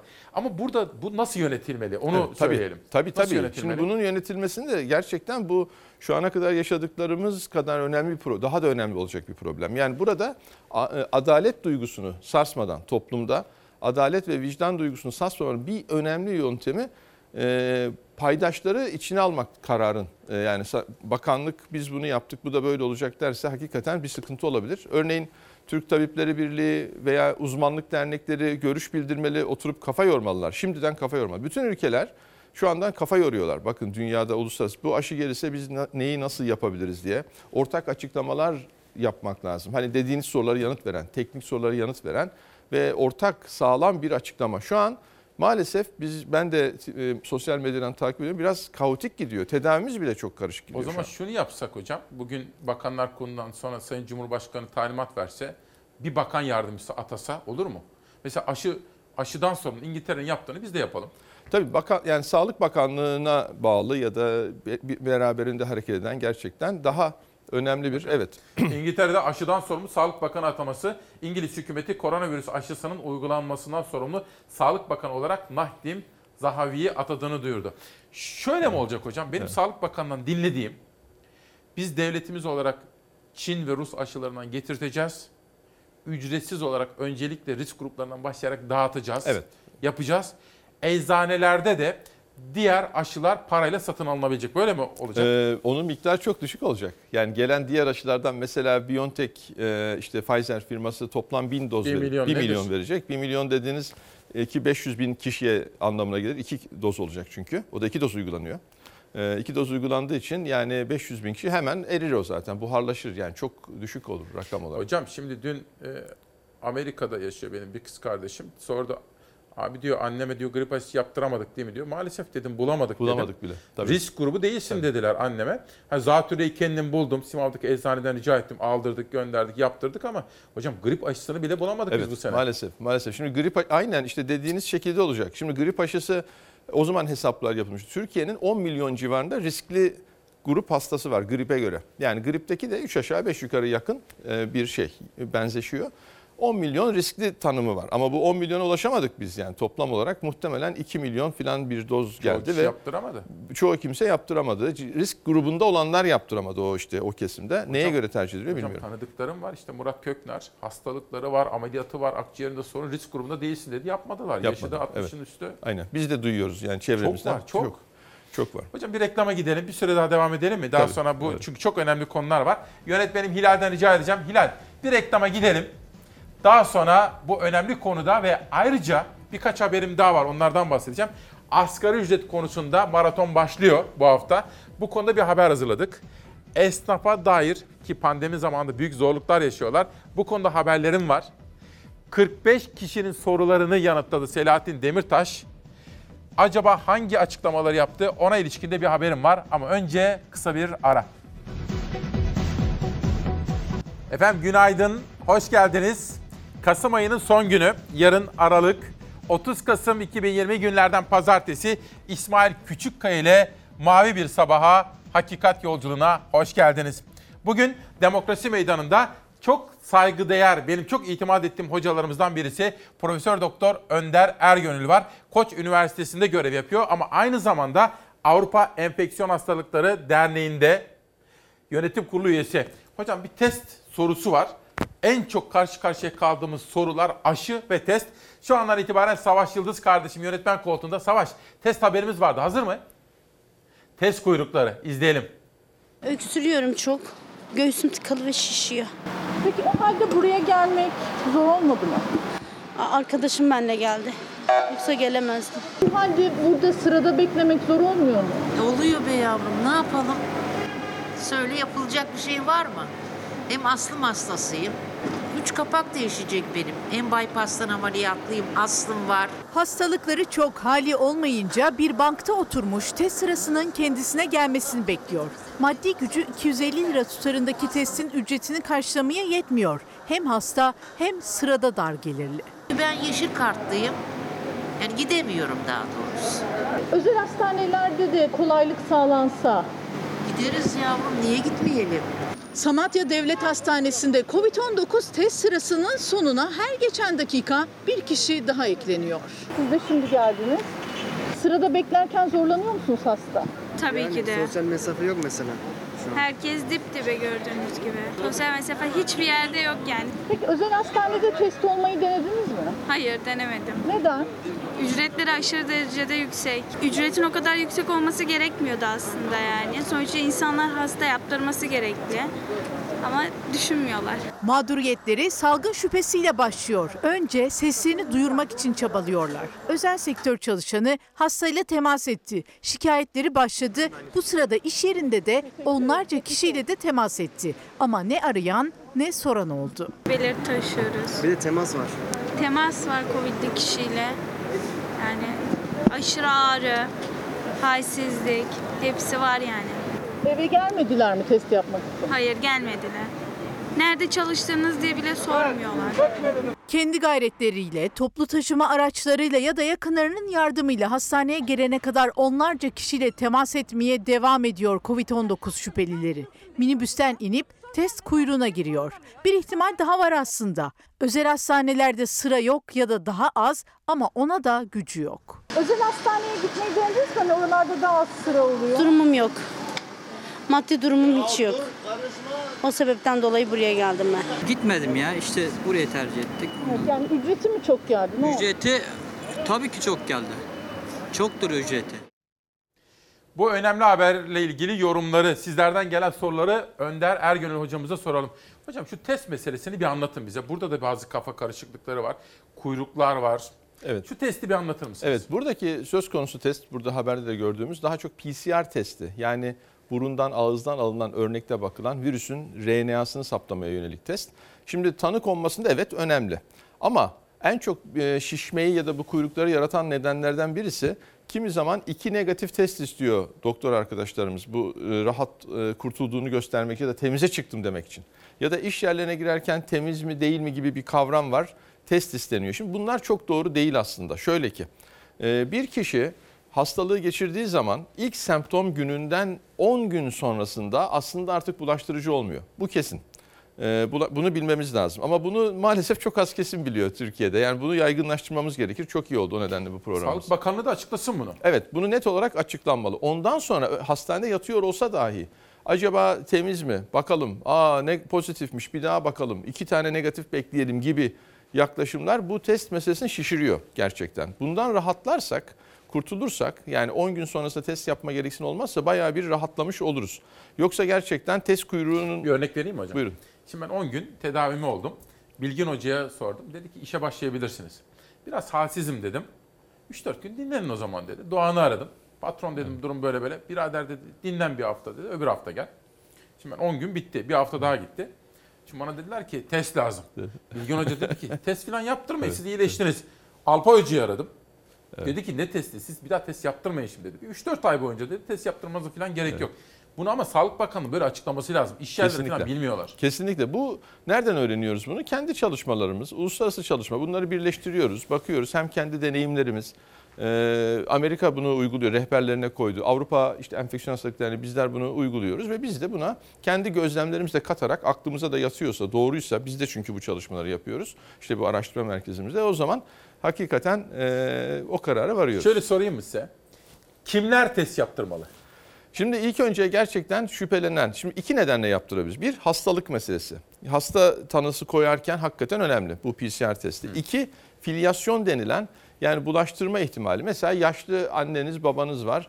İşte oraya gidip geliyorsunuz. Gerçekten bulaştırma ihtimaliniz varsa öncesinde test yaptırmak gerekli. Veya uluslararası bir seyahat yaptınız. e, uçaklarda muhtemel her türlü hava yolunda uçaklar çok kalabalıksa, hava yolları çok kalabalıksa hakikaten e, test yaptırmak anlamlı. Yani korumak anlamda. Yani onun ötesinde sürekli test yaptırmak, hele bunu periyodik yaptırmak çok mantıklı değil. Yani siz her hafta mesela test yaptırabilirsiniz. Var öyle tipler var evet, ya. Evet.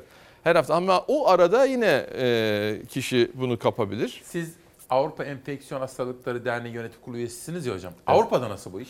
Avrupa'da da bu söylediğim şekilde yapılıyor. Avrupa'da da müthiş bir test çılgınlığı yok açıkçası. Yani bizde bir de mahrum kaldığımız için test yapılamayınca bu sanki bir hak ama biz bunu alamıyoruz. Bir mağduriyet e, söz konusu oluyor. Halbuki bilimsel olarak rahatlarsak bu test meselemizi, tedavimizi şöyle bir sadeleştirirsek, bir sadeleştirmeye ihtiyacımız var. Aşı meselesi daha kompleks. E, O zaman rahatlayacağız. Yani her kesim rahatlayacak. Çünkü alamayınca da biliyorsunuz Hocam şimdi mağduriyet. siz bir ilk geldiğinizde burada bir merkezden bahsetmiştiniz. Bu konuda Evet, Koç Üniversitesi.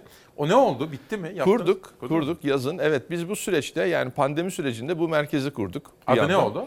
Koç Üniversitesi İş Bankası Enfeksiyon Hastalıkları Araştırma Merkezi oldu. Enfeksiyon. Hastalıkları Araştırma Merkezi. Merkezi oldu. Evet şimdi bu merkez çok önemli çalışmalar yapıyor. Tabii biz e, oldukça geç başladık. Hani şöyle bir beklenti yaratmak istemeyiz. Diyelim BioNTech'deki arkadaşlarımız e, Türk e, karı koca çiftin yaptığı gibi böyle müthiş buluşlar. Hani halkımız böyle şeyleri duymaya çok istekli biliyoruz. Buna Keşke, ihtiyacımız var. Ama biz tabii çok yeni başladık bu işlere. Ama elinizde sonuçta bir vaka ve veri var artık. Tabii kesinlikle. Araştırabilecek. Kesinlikle. Çok güçlüyüz o açıdan. Çok e, mutluyuz bir yandan da. Yani elimizde kaynaklarımız var, laboratuvarımız var. Çok İş iyi bir Bankası mı laboratuvarımız destek var. oldu? İş Bankası Maddi destek olarak. oldu. Koç Üniversitesi'nin zaten laboratuvarlarımız Biliyorduk vardı. onu. Birlikte ve çok e, umarım güzel haberlerle Hocam geleceğiz. bugün AK Parti lideri ve Cumhurbaşkanı Sayın Erdoğan bir açıklama yapacak.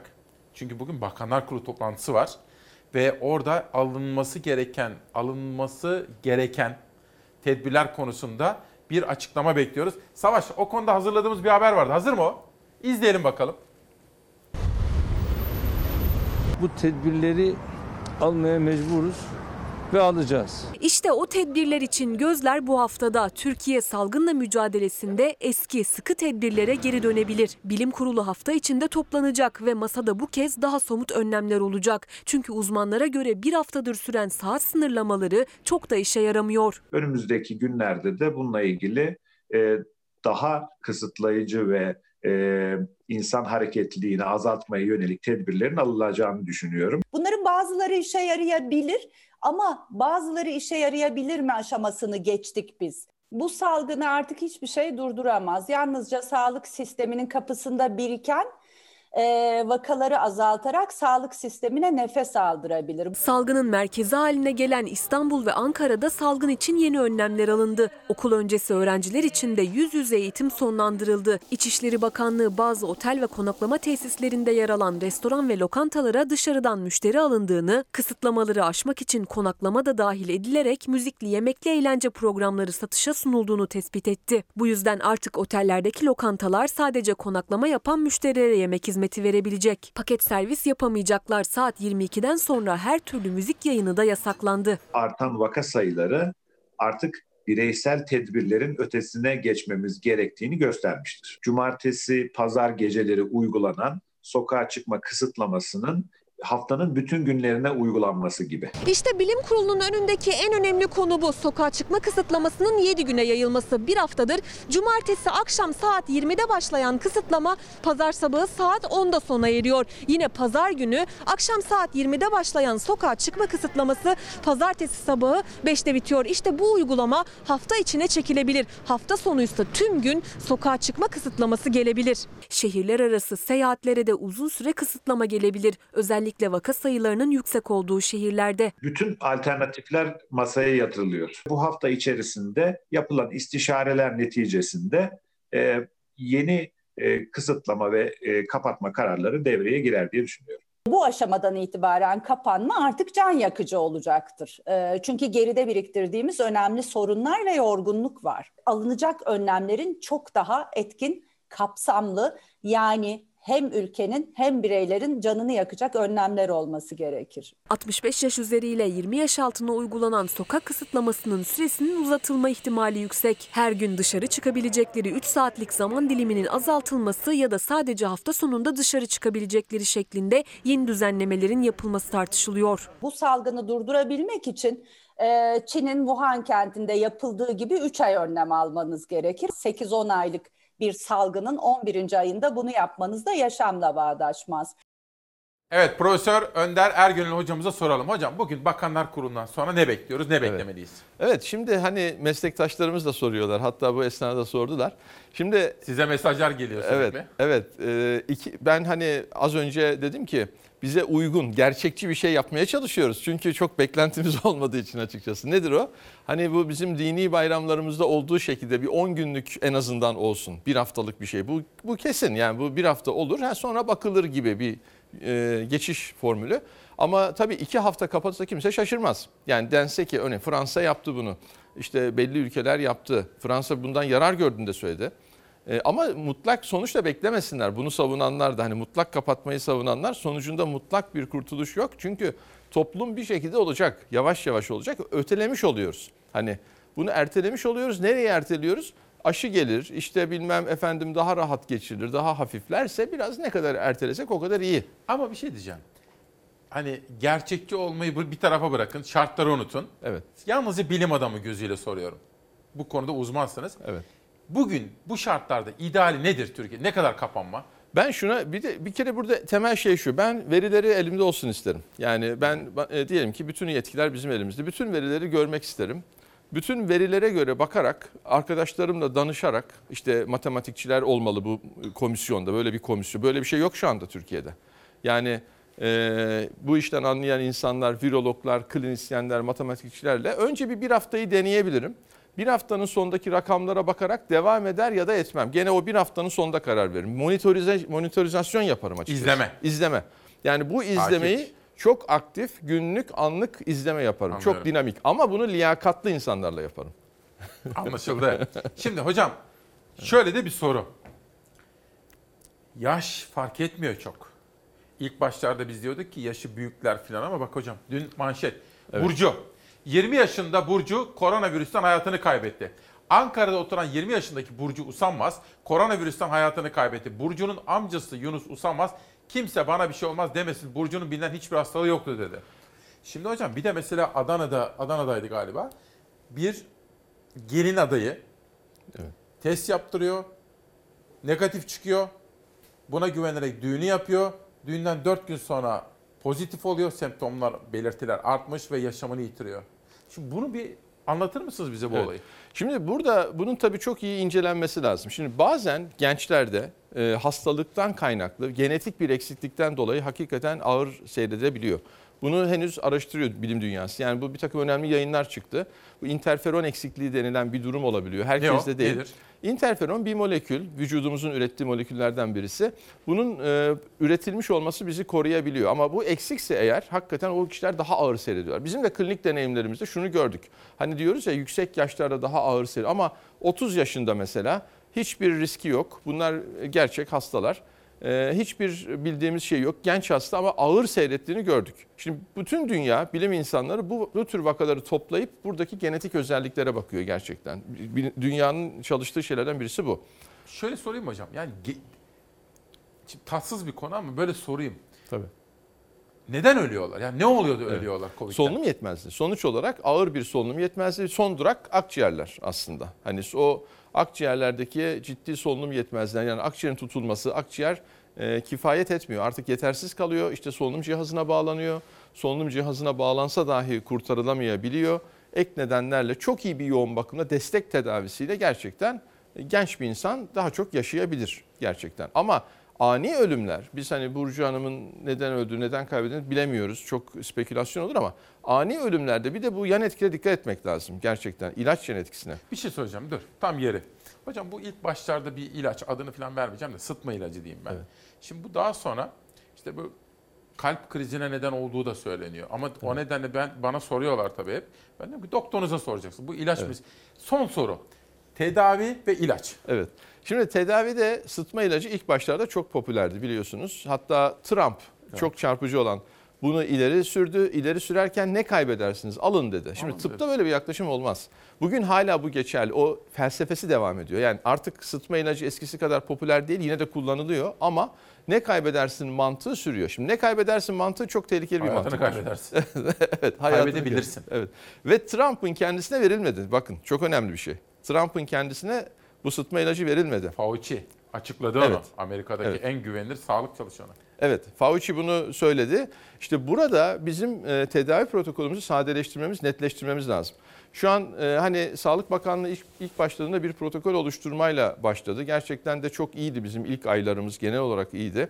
Biraz da arkadan geliyorduk o yüzden avantajı vardı. Ama şimdi şunu görüyorum.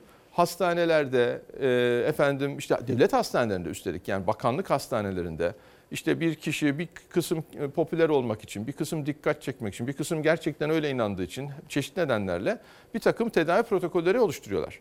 Ve bir sürü ilaçlar, bir sürü efendim mide ilacından tutun da e, ne bileyim antibiyotikler. Mesela ben geçen gün bir mesaj attım antibiyotik vermeyin diye. Buna itiraz gelmesi beni çok şaşırttı. Antibiyotikler etkisizdir. E, bu virüste, virüs çünkü bu. Etken virüs ama antibiyotik yazan hekimler Antiviral var.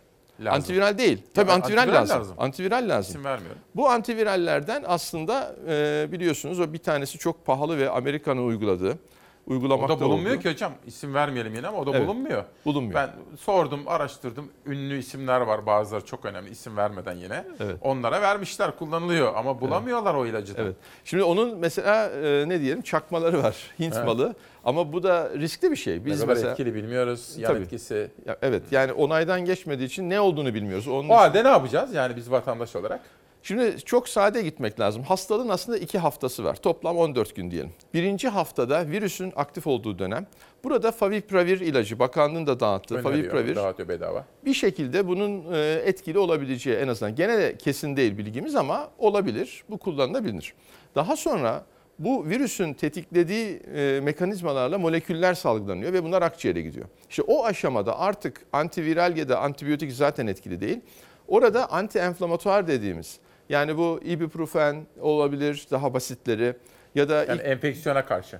e, enflamasyon dedi. Yani enfeksiyonu başlattığı enflamasyona karşı, akciğer tutumuna karşı. Olmadı kortizon. Kortizon kullanılıyor. Ha, onu da veriyorlar. Evet o aşamada ama ilk başta değil o da çok yanlış. O ilk haftasında kortizon kullanmak kesinlikle hatalı istenmeyen bir şey ama ikinci haftada ağır seyir varsa ağır seyirin en temel özelliği oksijen e, miktarı yüzdesi. Bunu artık halkımız bir de bunu öğrendik. Parmak ucundan bakılan Hocam şeyler. eveyi aldım. Evet. Bir ateşi ölçer başucumda. Evet. Bir de parmağımdan oksijen ölçüyoruz. Evet klinikte şimdi eskiden nabız saymak, tansiyon bakmak solunum saymak bir de bunu öğrenmiş olduk. Yani bu pandemide. Buradan baktığımız zaman 95'in üstüyse yüzde iyi gidiyor demektir. Ama düşmeye doğru bir eğilim varsa işte o zaman hastane de daha önemli oluyor ve kortizon gerekebilir. Önder Ergönül, kıymetli hocam çok teşekkür ediyorum. Ben Bu teşekkür sabah ederim. çok değerli bilgiler verdiniz. Eksik olmayın. Şimdi ekonomi ile ilgili bir haberimiz var. Büyüme rakamları açıklandı. Savaş söyler misin son dakikayı? Üçüncü çeyrek büyüme rakamları açıklandı. Maşallah. Türkiye beklentinin üzerinde büyümüş resmi rakamlara göre 6.7.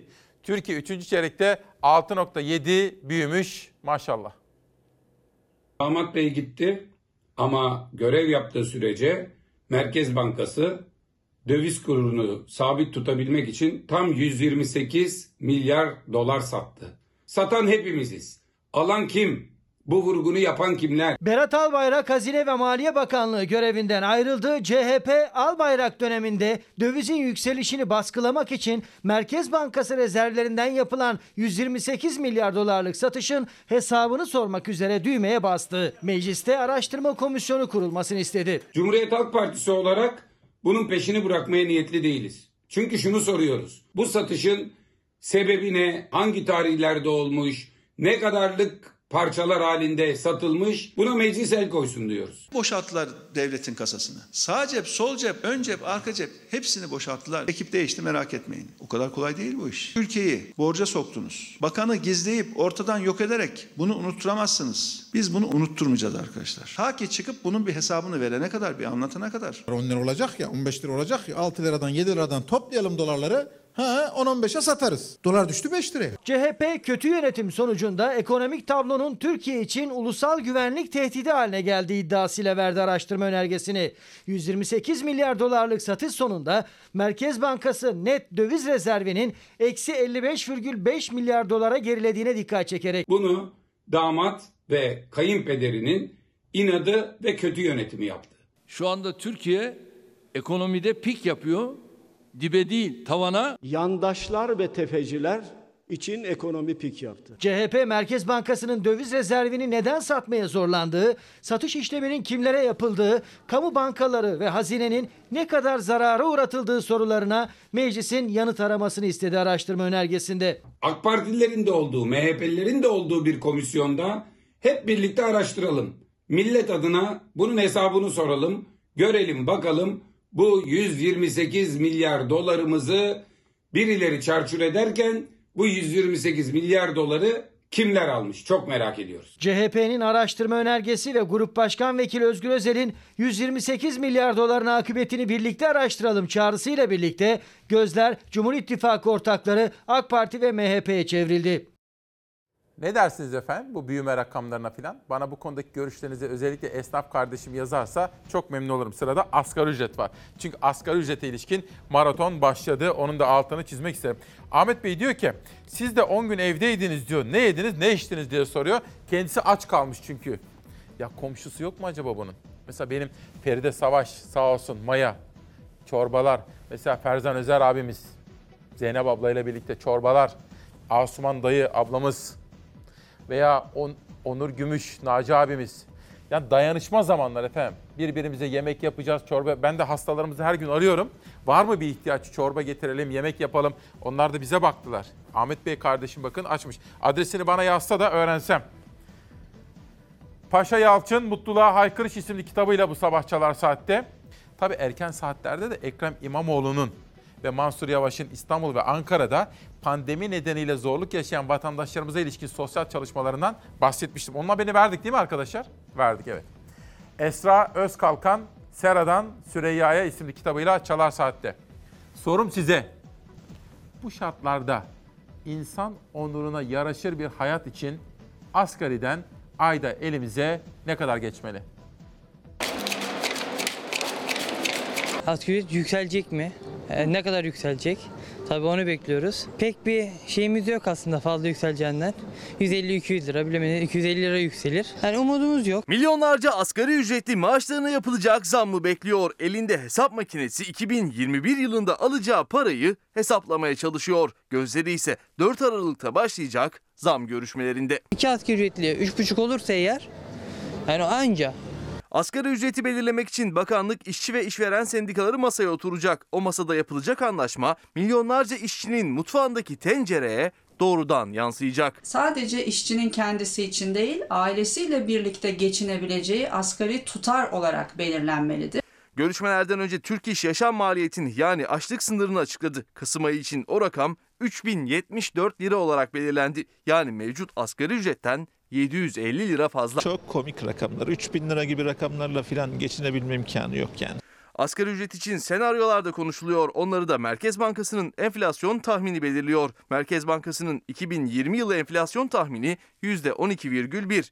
Asgari ücrete %12 zam yapılırsa net ücret 2605 lira olacak. Asgari ücret net olarak hesaplanmalı, tümüyle vergi dışı bırakılmalı. En az 5000 lira olması lazım. Sendikaların teklifleri dikkate alınmıyor. E, Hiçbir zaman da dikkate alınmadı. İşverenler ne kadar e, uygun görüyorlarsa hükümet de onu onaylıyor. Enflasyona refah payı da eklenirse asgari ücretli biraz daha yüksek maaş alabilecek. Enflasyon tahminine 3 puan refah payı eklenirse asgari ücret 2675 lira, 5 puan refah payı eklenirse 2722 lira olacak. Ki bu bile Türk İş'in belirlediği açlık sınırının altında kalıyor. Ben bir işveren olarak şöyle söyleyeyim. Topu bize atmak değil de e, gerçekten devletin bir çözüm bulması gerekiyor. İstanbul'da Bodrum ev hariç birinci kat en düşük 1200-1300 lira kirası var. Faturaları, mutfak masrafı falan bunların hiçbirini karşılama imkanı yok yani.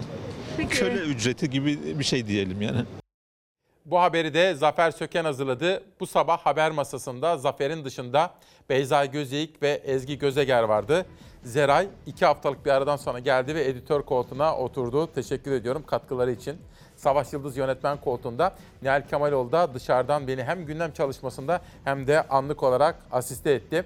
Bütün rejideki arkadaşlarıma, kurgu servisteki arkadaşlarıma Çalarsat gazetesini çizen Orkun Özgül'e teşekkür ediyorum. Şimdi Çalarsat gazetesini sizlere bir göstermek istiyorum. Kızlarımız, hatta Savaş bir de kızlarımızla birlikte İstiklal Marşı'nı da bir daha bir verelim. Onlarla gurur duyduk efendim.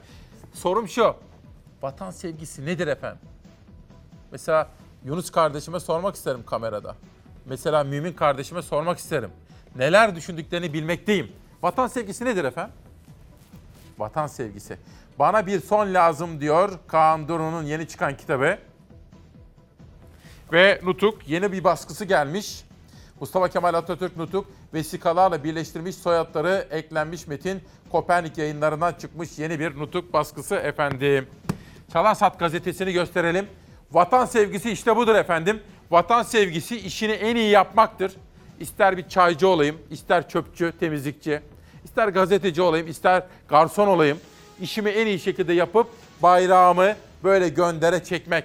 Vatan sevgisi nedir? Vatan sevgisi İstiklal Marşı'nı bütün dünyaya dinletmektir.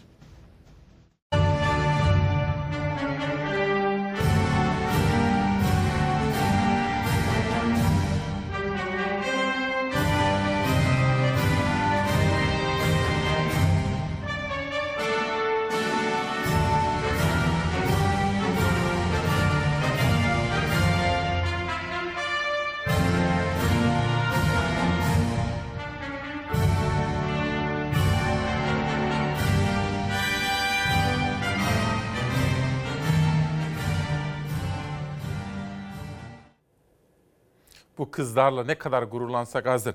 Vatan sevgisi nedir biliyor musunuz? Bu çok sevdiğimizi korumaktır. Vatan sevgisi. İnsan sevdiğinin iyiliğini ister. İnsan sevdiğinin mutluluğunu, huzurunu ister. İnsan sevdiğinin zarar görmesini ister mi hiç? Hayır. Bağrına taş basar, sevdiğinin zarar görmesini istemez. İnsan yurduna zarar verir mi efendim? Bakın bugün Bir Gün gazetesinde benim de aylardır takip ettiğim olaylar. Bakın turizmi toza boğacaklar. Bir Gün gazetesinin bugünkü sayısı. Özellikle yaz aylarında binlerce turist ağırlayan Kaş'ın maden ocaklarıyla başı dertte. Ormanlık alana kurulması planlanan mermer ocağı için çet gerekli değildir kararı verildi. Maden ocağında saatte 28 kilogram toz açığa çıkacak. Bütün Antalya bölgesi dünyanın atamızın dediği gibi dünyanın hiç kuşkusuz en güzel şe- şehri Antalya'dır. Ama biz ne yapıyoruz? Kaş, Kemer, Kalkan, Alanya neler yapıyoruz? Çok hoyrat, çok.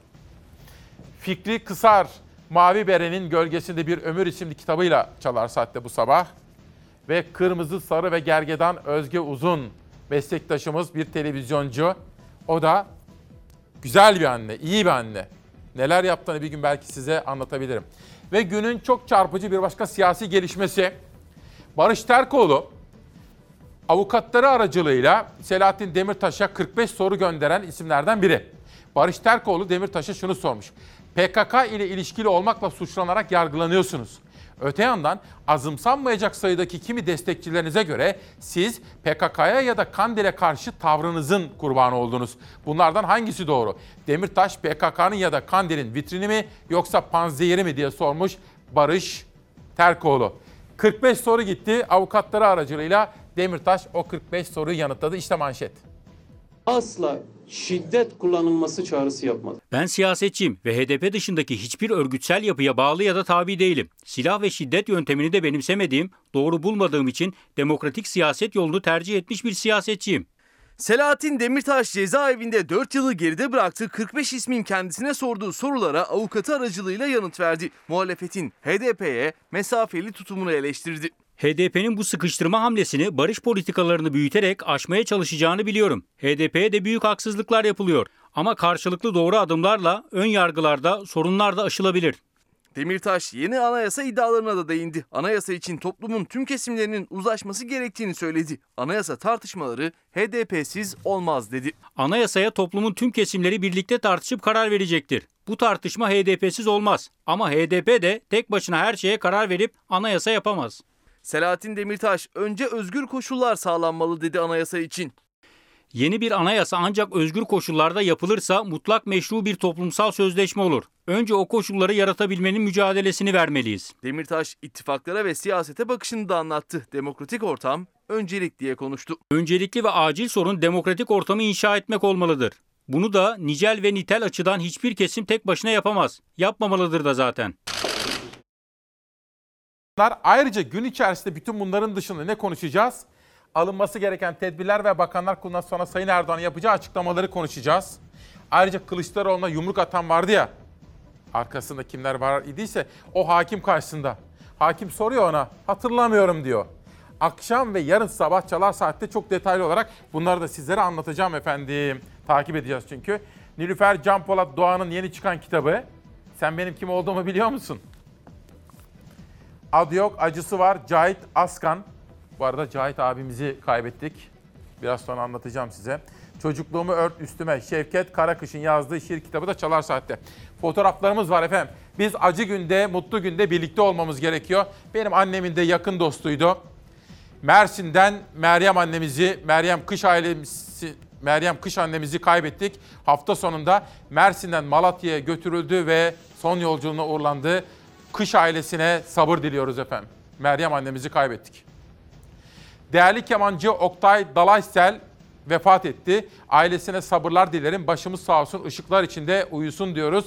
Cumhurbaşkanlığı Senfoni Orkestrası'nda ve Türk müzik dünyasının çok saygın bir beyefendisiydi. Bir de benim de çok iyi tanıdığım bir gazeteci büyüğümüz Zonguldak'tan gazeteci Cahit Akman'a son görev yerine getirildi. Hafta sonunda Allah ona da rahmet eylesin diyorum efendim. Benimle birlikte olduğunuz için çok teşekkür ediyorum. Yarın da ana gündem maddelerimizden birisi koronavirüs. Çok değerli bir bilim insanıyla karşınızda olacağız. Şimdi tek bir kelime söylüyorum. Savaş hazır mısın? Hayat diyorum, hayat. Şu dünyaya bir türlü sığamadım gitti Kimse veremez sorularımın cevaplarını. Kimse bilmez, kimse duymaz acılarımı. Kimse görmez tebessümümdeki gözyaşımı. Şu dünyaya bir türlü sığamadım gitti Kimse veremez sorularımın cevaplarını